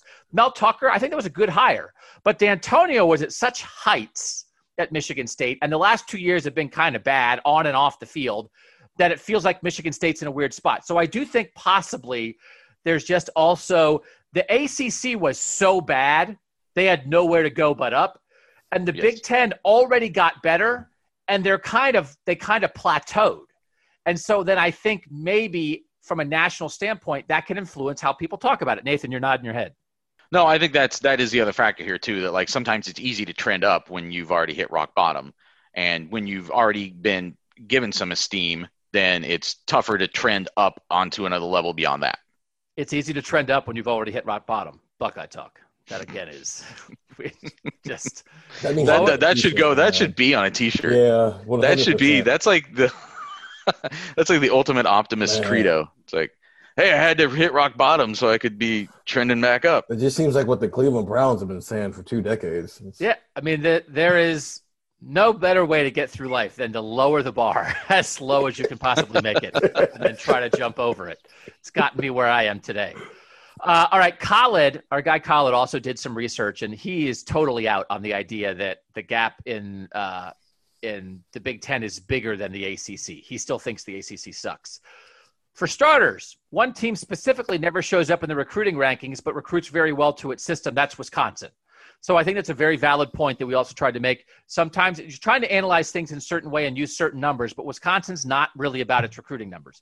A big part of it as well is that a lot of their recruits in the state don't get national recognition from the recruiting services, but they're darn good. People keep hyping the talent gap now, similar to when Urban Meyer joined the Big Ten, and I find it ridiculous.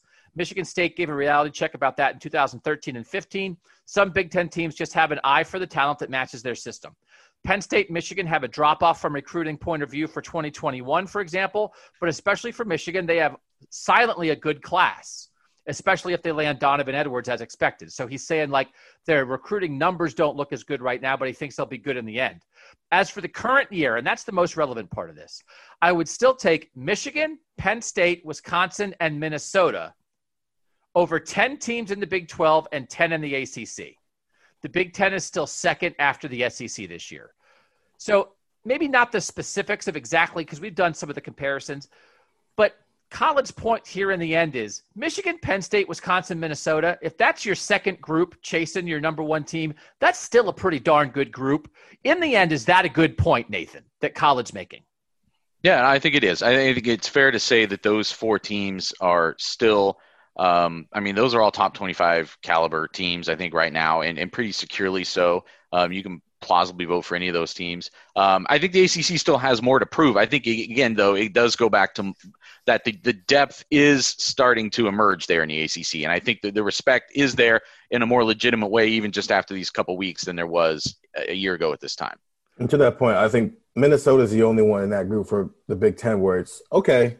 you showed us some things. Can you build on it? Well, I think most of the ACC teams in that second group are in that position outside of Notre Dame. But I also think I think it's also fair to question whether any of those four teams has as high a ceiling this year Yeah. as Notre Dame or maybe even Miami, because now Penn State without Micah Parsons is a different team. Um, I, I think it is fair to wonder if some of those teams, even as good as those four teams are, that that is a nice second tier cluster in your division, anybody's conference. But could they be passed up by some of these teams out of the ACC? Where a year ago we weren't thinking that way at all. Everybody in the ACC was was a distant tier below that. From the 440, the ACC has Notre Dame, who in big games against teams such as Ohio State, they can't hang. Miami has played absolutely no one. I'd be stunned if the Clemson game in two weeks is within 14 points. So, who in the ACC is a challenge to Clemson? Um, that's that's hard. Like if you just if you don't respect Notre Dame, right, and and you know uh, uh that then it makes it hard. Like if you are dismissive of Notre Dame, because clearly, right, as we talk about this, we still think it's like Notre Dame would be the second team, right? If we're talking about the gap in the ACC, we are really talking about how big is the gap. It's that Notre Dame is fully in the conference this year. And then how big is that gap between Clemson and Notre Dame, right? We're not really thinking that Miami's better than Notre Dame. Is that right? No, I don't think No. so right now. I, I would still put Notre Dame second. Okay. All right. So let's take a quick break. I want to come back and briefly touch on the other three Power Five conferences because uh, we did want to make this a little bit big picture, but I think the other three conferences are just prob not problematic, but they're just such a different comparison for different reasons that it's much easier to compare the Big Ten and the ACC. We'll be back with more of that on Buckeye Talk after this. All right, back on Buckeye Talk from the 650. This person says, Yes, I think it's very close between Penn State and Notre Dame as like that second team, uh, as Notre Dame or Notre Dame or Miami. So that's what they're saying. They, they kind of agree that, yeah, I, I think the gap might be bigger in the Big Ten. Georgia and Florida are closer to Alabama than Penn State is to Ohio State. The Pac 12 and the Big 12 are a mess. This is from the 650. So this is why I want to touch on these other two confer- these other three conferences quickly. The question is which conference has the bigger gap between number one and then everybody else?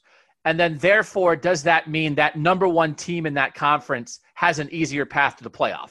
The reason that I think that's a very hard discussion to have in the Pac 12 and the Big 12 this year is because I don't knew, know who the number one team is in those two conferences. So you can't even have the discussion, right? Do you guys agree with that? Oregon has had so many opt outs. There's, I think there's no question anymore from Penei Sewell to Jevon Holland to so many guys at Oregon who have like opted out and are not coming back. They've been decimated by this. And it's really a shame. The game that you thought we were going to get this year between Ohio State and Oregon, that Oregon team is not the same team. I don't know if they're the best team in the Pac 12. If they're not, I don't know who is. Their season's going to be a little hinky anyway. And now that Oklahoma has, lo- has lost, who's the best team in the Big 12? So, what, in having this conversation, that's why I don't think we can even talk about the Big 12 and the Pac 12. Stephen, what you, what's your take on those two conferences and even who the number one team might be? Yeah, I, I don't know. Maybe it's the, maybe it's Washington. I don't know. It's just hard because there's so many opt outs out there in that conference right now and in the Big Twelve. Yeah, Oklahoma lost, so I don't. It, maybe it's Oklahoma and Texas still, and they just have the you know the the close closest gap of any of the conferences because either one of those two can still win a Big Twelve championship. So you can maybe say that, but there's no definitive number one for either one of those school, those conferences. But at the very least, it's like we're talking about Oklahoma and Texas simultaneously, Yeah. which is the whole point. There's no gap between the number one team and the next team. Is there anything in the AP poll that informs this is all at all, Nathan, how people are thinking about it? Or what do you think of the general idea? Do you kind of agree that just in this discussion, the Big 12 and the Pac 12 are a mess? Well, it, it, right now it's really hard to use the AP poll. I mean, it always is, but, but right now it's especially tough. I mean, I think there were 11 voters that didn't vote for any Big 10 or Pac 12 teams this past week, so it throws these, this off a little bit. Um, but I mean, you know, uh, they have uh, this week. Uh, Texas was number nine. Texas A&M was 13th. Um, Oklahoma State 17th. So uh, kind of a cluster there in the middle. I think that that backs up the fact that you can't really say that there's a runaway. And obviously, uh, Oklahoma was whatever they were uh, third before they had that loss. So so several teams in the mix there. And then in the in the Pac-12, they still have Oregon 14th, and that's the only one that made the top 25 out of the Pac-12. Wow. Um, but again, like I said, there's still a lot of, of people that aren't voting for those programs. I mean, I was still voting for USC and Utah. Uh, but again, kind of in a similar, very similar range. It's, it, in my opinion, my ballot, it looked the, the the the way I looked at the Big 12 and Pac-12, as far as that idea that that separation at the top was very similar. So that's why I think it's fair that we're just we're just not really including the Big 12 and the Pac-12 in this discussion very much, at least for this year, and that's why. So then the question maybe is, before last weekend would we have talked about the Big, Big 12 more, thinking that Oklahoma might have that separation, but now being sure that it doesn't? Probably not still though, because I think people thought Texas was going to be like a top 10 ish team, and, and people still are ranking them at that level. But man, that was a lot of points they gave up last week too. I would have thought that going into last week, Oklahoma was a step below Clemson and Ohio State. Mhm. And I think maybe on the perception meter, Texas was a step ahead of Notre Dame and Penn State, even if the rankings didn't reflect that. Or at least that, that I just do think the gap would have been smaller. I don't know. It seems like maybe people did Maybe. like Texas, but yeah, their their defense didn't do much. That's that Chris Ash defense down at Texas. Um, big the big one here from the 619 and then i want to get into the sec a little bit i'd say clemson is the only challenger to ohio state when it comes to the biggest divide between the top team and the number two team i think it's hard to say right now because we've seen a few weeks of the acc i think miami looks decent like a top 10 team decent that's that's high praise for miami if they can hold on to that i think i think the florida state blowout saturday night uh, I take that with a grain of salt. Florida State has zero talent on the offensive line, and that program is in shambles. But still, that's what top 10 teams do to garbage opponents, which I think is that Miami didn't win by seven. They blew them off the field. I think maybe the talent gap this year from one to two in a conference might go to Ohio State. That might be the biggest gap simply because of how stacked this year's Ohio State squad is. And a few opt outs like Parsons that hit other Big Ten teams. Micah Parsons, Penn State's best player. Overall, I think there's more talent in the Big Ten, though. But this is also a year to year thing. I'd say over the last three, four years, Clemson takes the cake as having the easiest path of a top tier team, and it's not even remotely close. This year, due to Ohio State's talent and losses at other schools, like Jonathan Taylor at Wisconsin, Micah Parsons at Penn State, Ohio, uh, Ohio State might have the easiest path. That said, if this was a normal year and Ohio State traveled for Oregon, then I think I'd shift it back to Clemson, taking the easier path. Either way, after watching Ohio State have to run the gauntlet of Penn State, Michigan, Wisconsin for a second time in the last three weeks of the season, I'll take an easy path. I think that's a really good, comprehensive email in sort of how to look at this. And, and part of it, this a little bit, Stephen, comes at more from the standpoint of if Ohio State does have the biggest gap this year, it's more compliment than insult because this texter is saying it might be because Ohio State and how how stacked Ohio State is. Is that was that a good compliment reasoning? Yeah, yeah, that's a good breakdown of it, especially when you added the fact that Penn State is also less Micah Parsons. Everything Ohio State has going for it this year, yeah, it, it does make it a year to year thing. So yeah, I respect that answer, especially because they added the caveat of some of the opt outs of maybe the second best team in the Big Ten. Colin in the 614, and a lot of this does center around Penn State, and I think how much you believe the Micah Parsons absence is going to hurt. Colin says, I don't think Penn State is the second best team in the Big Ten this year. I believe whoever comes out of the West, especially if that's Minnesota or Wisconsin, will be significantly better than Penn State without Parsons. So that's Colin, and that's an interesting way to look at it. Again, that that that affects it. I don't. I mean, I don't think we're talking about. I mean, I guess I don't know enough. Tate Martell opted out at Miami. Did that hurt? that did that yes throw off the Hurricanes at all? I feel bad for Tate, man. I just get can somebody just get Tate on the field? He's got to find his level and get on the field. I'm not even joking, man. I, I just get, get, get Tate in the Mac and let him He's tear just- it up. Just just a man, you know, after his time. If he'd have been here in 2013 when Johnny Manziel was running all over the place, yeah. he'd, be- he'd probably have a Heisman right now. But this is there not a is there not? That's a hot take. Can you please tweet that? wow.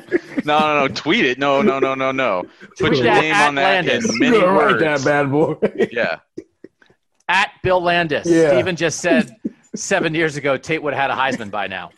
Um, he just there's somewhere he's got to be able to play. He's there's somewhere he's got to be able to get on the field. He just needs to find his level. I just thought like you know He'd be an interesting slot.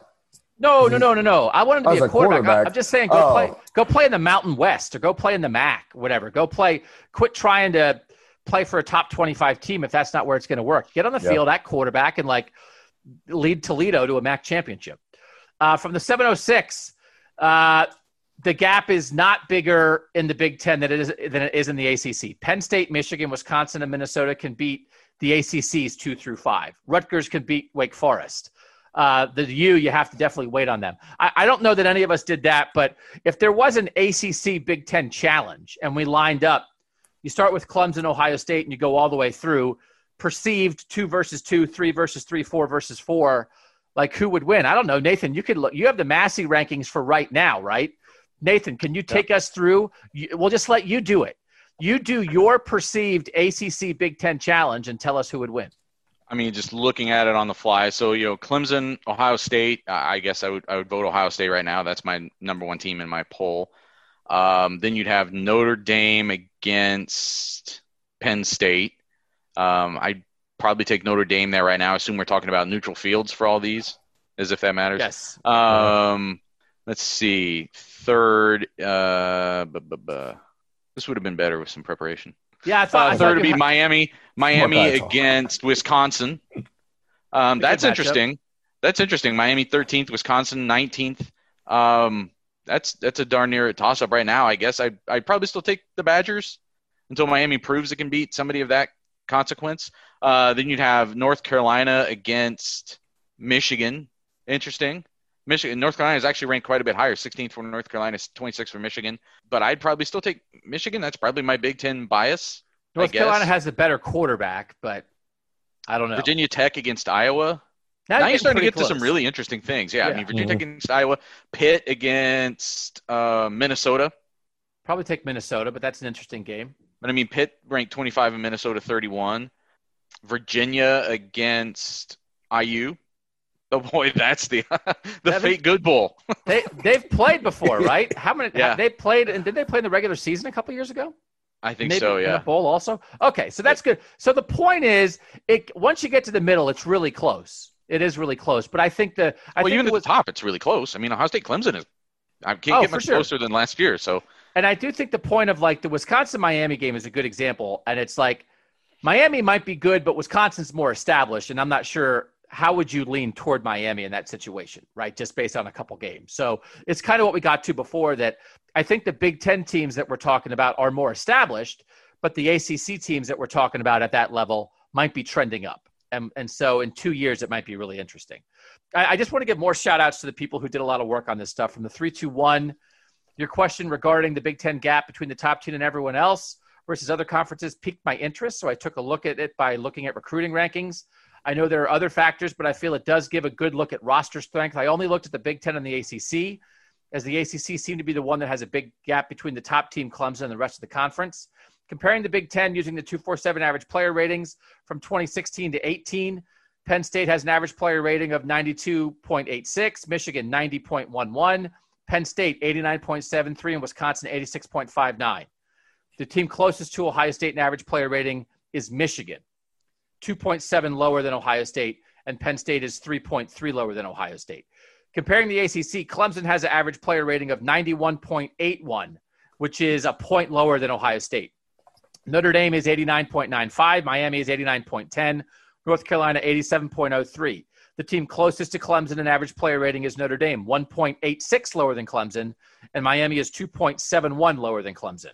Looking at it this way, Clemson has two teams closer to it in average player rating in uh, in Notre Dame and Miami than Ohio State's closest closest competitor in the Big Ten. So, as much as I hate to admit it, with Notre Dame in the ACC, this person does think the gap is smaller in the ACC. But again, part of the reason that the gap is smaller in something like this was because Clemson is lower rated than Ohio State. Yeah. If Clemson had Ohio State's rating, then the gap wouldn't be kind of the same because Michigan has a higher rating than Notre Dame, which is the second team. It's just that Ohio State has a higher rating than the first team in Clemson. You know what I'm saying? So it's sort of like, and again, in this situation, as, as much as we like Ohio State and think Ohio State's good, I mean, I don't know that I would rank Ohio State ahead of Clemson right now in anything just based on recruiting ratings. I mean, maybe we all pick them to win the national championship, but if you're trying to do a rating like this, Clemson with what they've done and who they are, they're basically on the same level. So I think it's an it's an interesting point. It is close. I think we, we can get around to our final conclusions on this in a second. I think in general it's close. The ACC is trending a certain way. The addition of Notre Dame to the ACC this year really matters and really increases how close this is. From the 330, I would still question Clemson versus the ACC if we're going straight on recruiting rankings, yes, but I'm not sure this isn't a year. Nobody is in Alabama's league in the SEC. So we didn't really get into the SEC, and this from the 330 is a good way to get into that. Is that possible? Like if if LSU is not going to be that good because of everybody they lost, and they sure as heck didn't look very good in week one, JT Daniels, the USC transfer, is supposed to be cleared, I think, for Georgia this week. So that should sort out their quarterback situation. We never say the SEC and things like this because we just think and know and perceive that the next group in the SEC is better than the next group in the ACC and the Big Ten. But like, are we 100% sure of that this year? Is it possible that Alabama's so good and LSU's down and Georgia's down? I don't know. Florida might be good. Nathan, does the SEC enter this conversation at all when we're talking about gap between team number one and team number two? No, I, I don't think so. I think there's still enough talent to respect elsewhere in the SEC. I think we may look back at later this season and think one of our biggest overreactions was to what happened in the first half of that Georgia game this past Saturday when their quarterback situation was so unsettled. Um, when you consider just how much talent there is on that roster and how much other things they could do well, and the fact that they can now have a better quarterback on the field. Now they've got to figure it out quick because they play Auburn this week. I think Auburn's a really strong team too. But I, there's there's just always going to be that second team in the in the SEC that on a given week can still challenge Alabama, even if they're a tier below. I think there's Alabama doesn't ever look at a schedule and think we're just bouncing right through this. Nathan or Stephen, is there is there anything there? Is there anything worth having? I mean, Florida really might be pretty good. Is there anything worth having a discussion where the gap in the SEC could be the greatest? Mm, no, it's it's not because of you know Florida might be really good. There's always going to be at least two teams and then another team that comes out of nowhere where you're like, maybe at the beginning of the year you didn't think too much into it, but after two or three games into it, you're like, man, that team's pretty good. Last year, obviously, it was LSU. It might be Florida this year. So let's get back to this, and we'll come to our final conclusions here in a minute. From the 864, I think it's similar. The gap, I think the gap is similar to the ACC. Miami is the Wisconsin of the ACC, a pretender always they beat up on lesser teams and then they get smoked by elite ones. Expect more of the same this year, even though like King, that. even though King is a legit quarterback. And I would argue that as much as we have made the point over the years that Wisconsin has been kind of a pretender against Ohio State for sure, Wisconsin right now is more established than Miami. That like that's mm-hmm. to, to like yeah. lump Wisconsin and Miami in a group as like equal level pretenders. I think sells Wisconsin quite a bit short, which which is would give a nod to the Big Ten. Um, and those those other people that I know that talk about the Big Ten, they talk about Wisconsin again. Also, another team they talk about in a very different way. Because if you're not even really thinking about the national championship as like a destination for the program that you really root for, that it's like a once in a generation flirtation you might have, then really you're just looking at it in terms of who wins 10 or 11 games a year, who gets to the Big Ten championship game, and Wisconsin does that just year in year in year out. From the 310, ask me after Clemson plays Miami. This is really going to tell us a lot. What's the date again? We talked about it on a previous podcast. When is the Clemson Miami game? It is October 10th. Seconds here. Yeah, October 10th, next next Saturday. So next Saturday. Yep. So not this week, but the next. That Third. really That's a huge game, right? And just like Ohio State, Penn State will tell us something, but it's that Miami's kind of new on the scene again. Really makes that interesting. Um, Even if they don't necessarily win the game, if they compete, I think then, it's a step. And then, but then again, the perception. Say Clemson wins a close game. Does that is it going to be perceived as that means Miami is good and it's a good win yeah. for Clemson, or is it going to be perceived as Clemson's not as good as we thought? Even Miami pushed them, right? I mean, that's the whole mm-hmm. thing we've talked about over the years with the perception of when there's a close game or an upset loss in the Big Ten versus the SEC.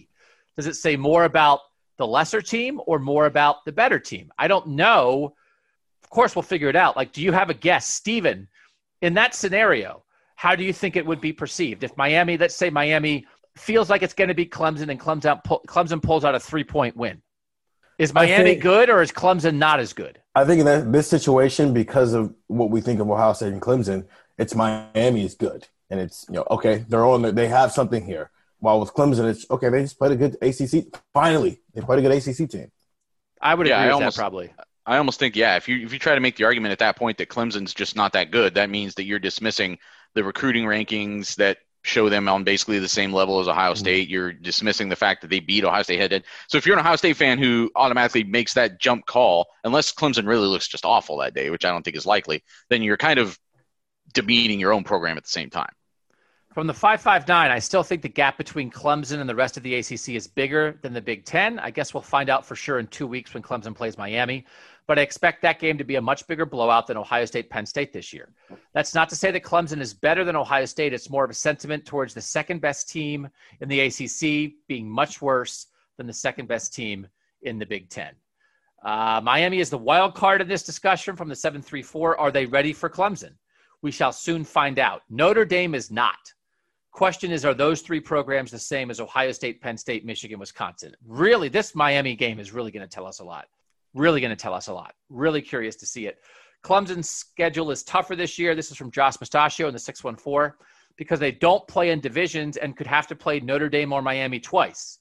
If the Big Ten did the same thing and Ohio State had to play Penn State twice, it would be the same. Nathan, you had mentioned that before that the ACC is playing one single division. How much of a factor do you think that is in this? The idea that Clemson is playing Miami and Notre Dame in the regular season. And at this moment, those would be the two teams you would think would most likely end up as the second team in the title game, right? Does that make it tougher for Clemson?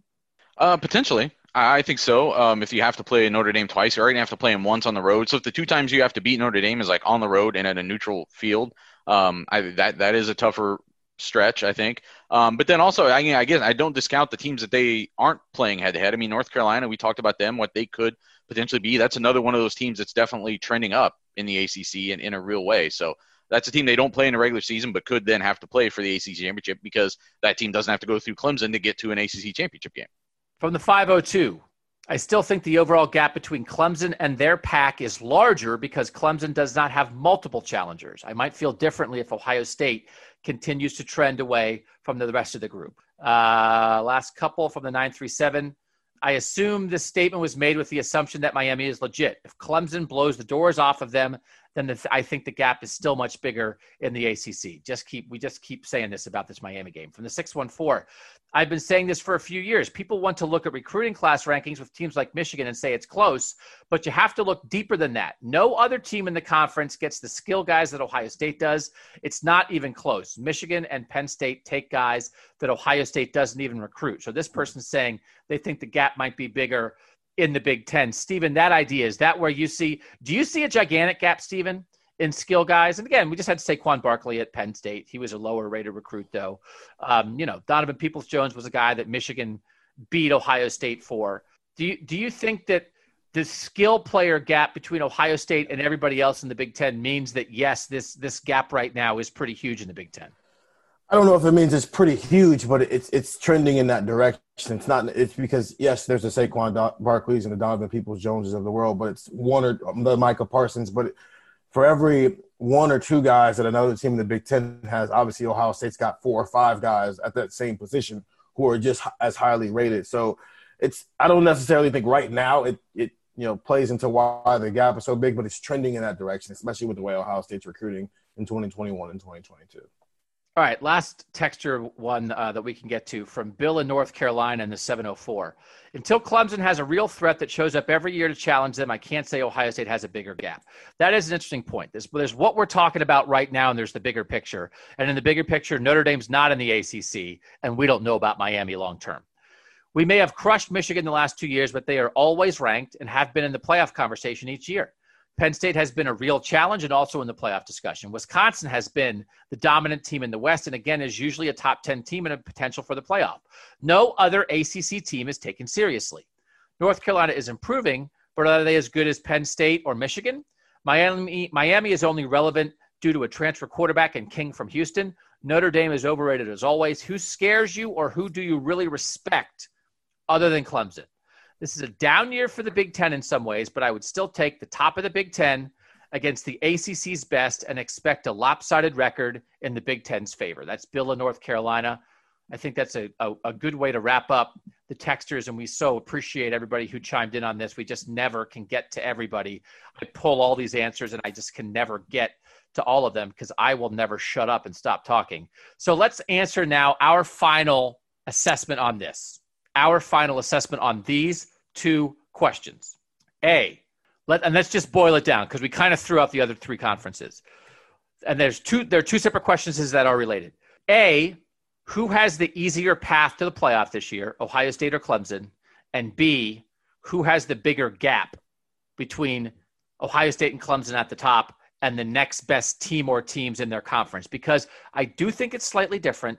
The fact that Ohio State is not playing Wisconsin or Minnesota in the regular season and I mean, if you had to say, is Wisconsin's probably the third best team in the Big Ten this year, right? Yeah, we, we, we say they're better yeah. than Mich- they're, they're Yeah. better than Michigan. So Ohio State in the regular season is playing the second best team in the conference in Penn State. They're not playing the third best team.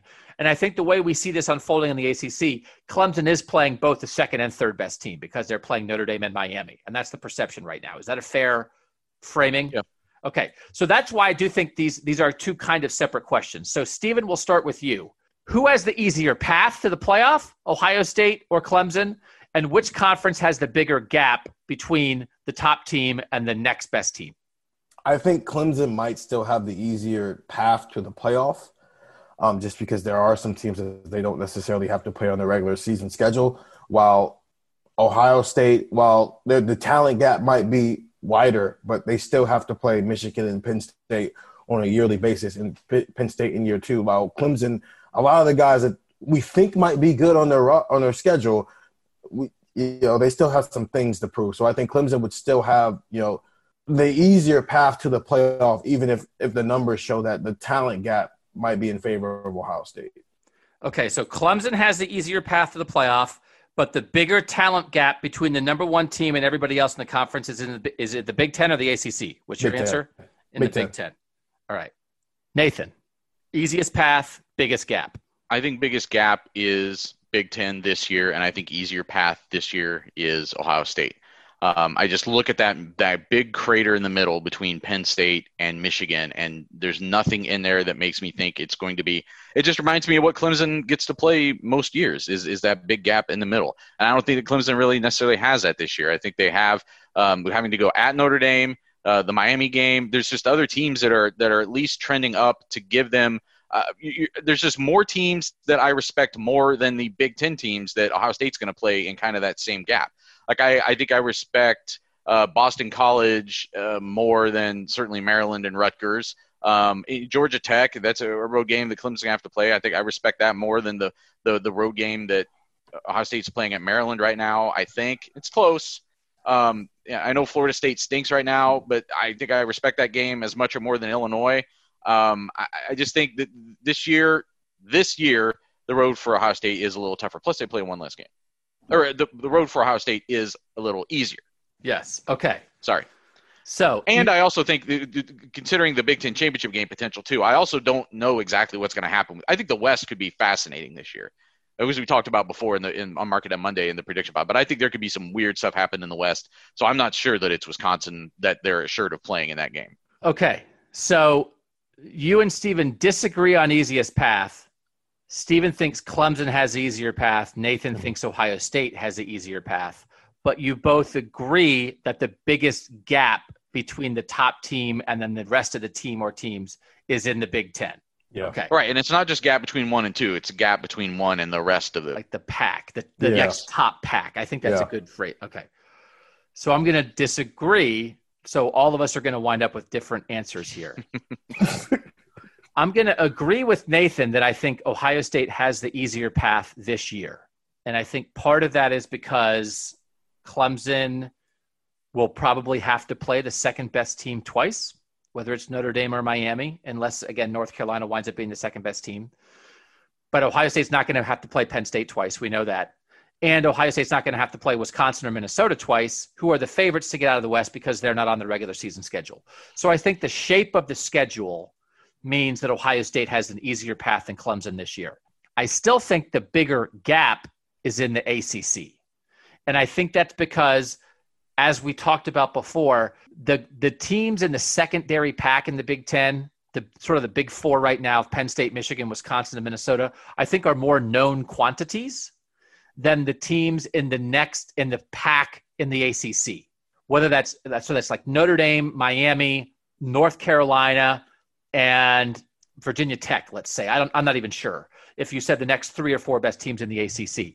Or Pitt, We've, something like or that. Pitt. Yeah. We've just seen Penn State give Ohio State a devil of a time, right? Ohio State's blown Michigan off the field the last couple years, but man, that 16 game is not that far away. You know, as much as I disrespect Wisconsin and their inability to get over the hump against Ohio State, they were late at halftime in the Big Ten championship game last year, right? That there have been times when this this top pack in the Big Ten has proven to be competitive even if they don't win against Ohio State. I'm not sure that the pack in the ACC has proven it's been competitive. So if you're betting on upside, I could say I could see why you guys answered, yeah, the Big 10 has the bigger gap.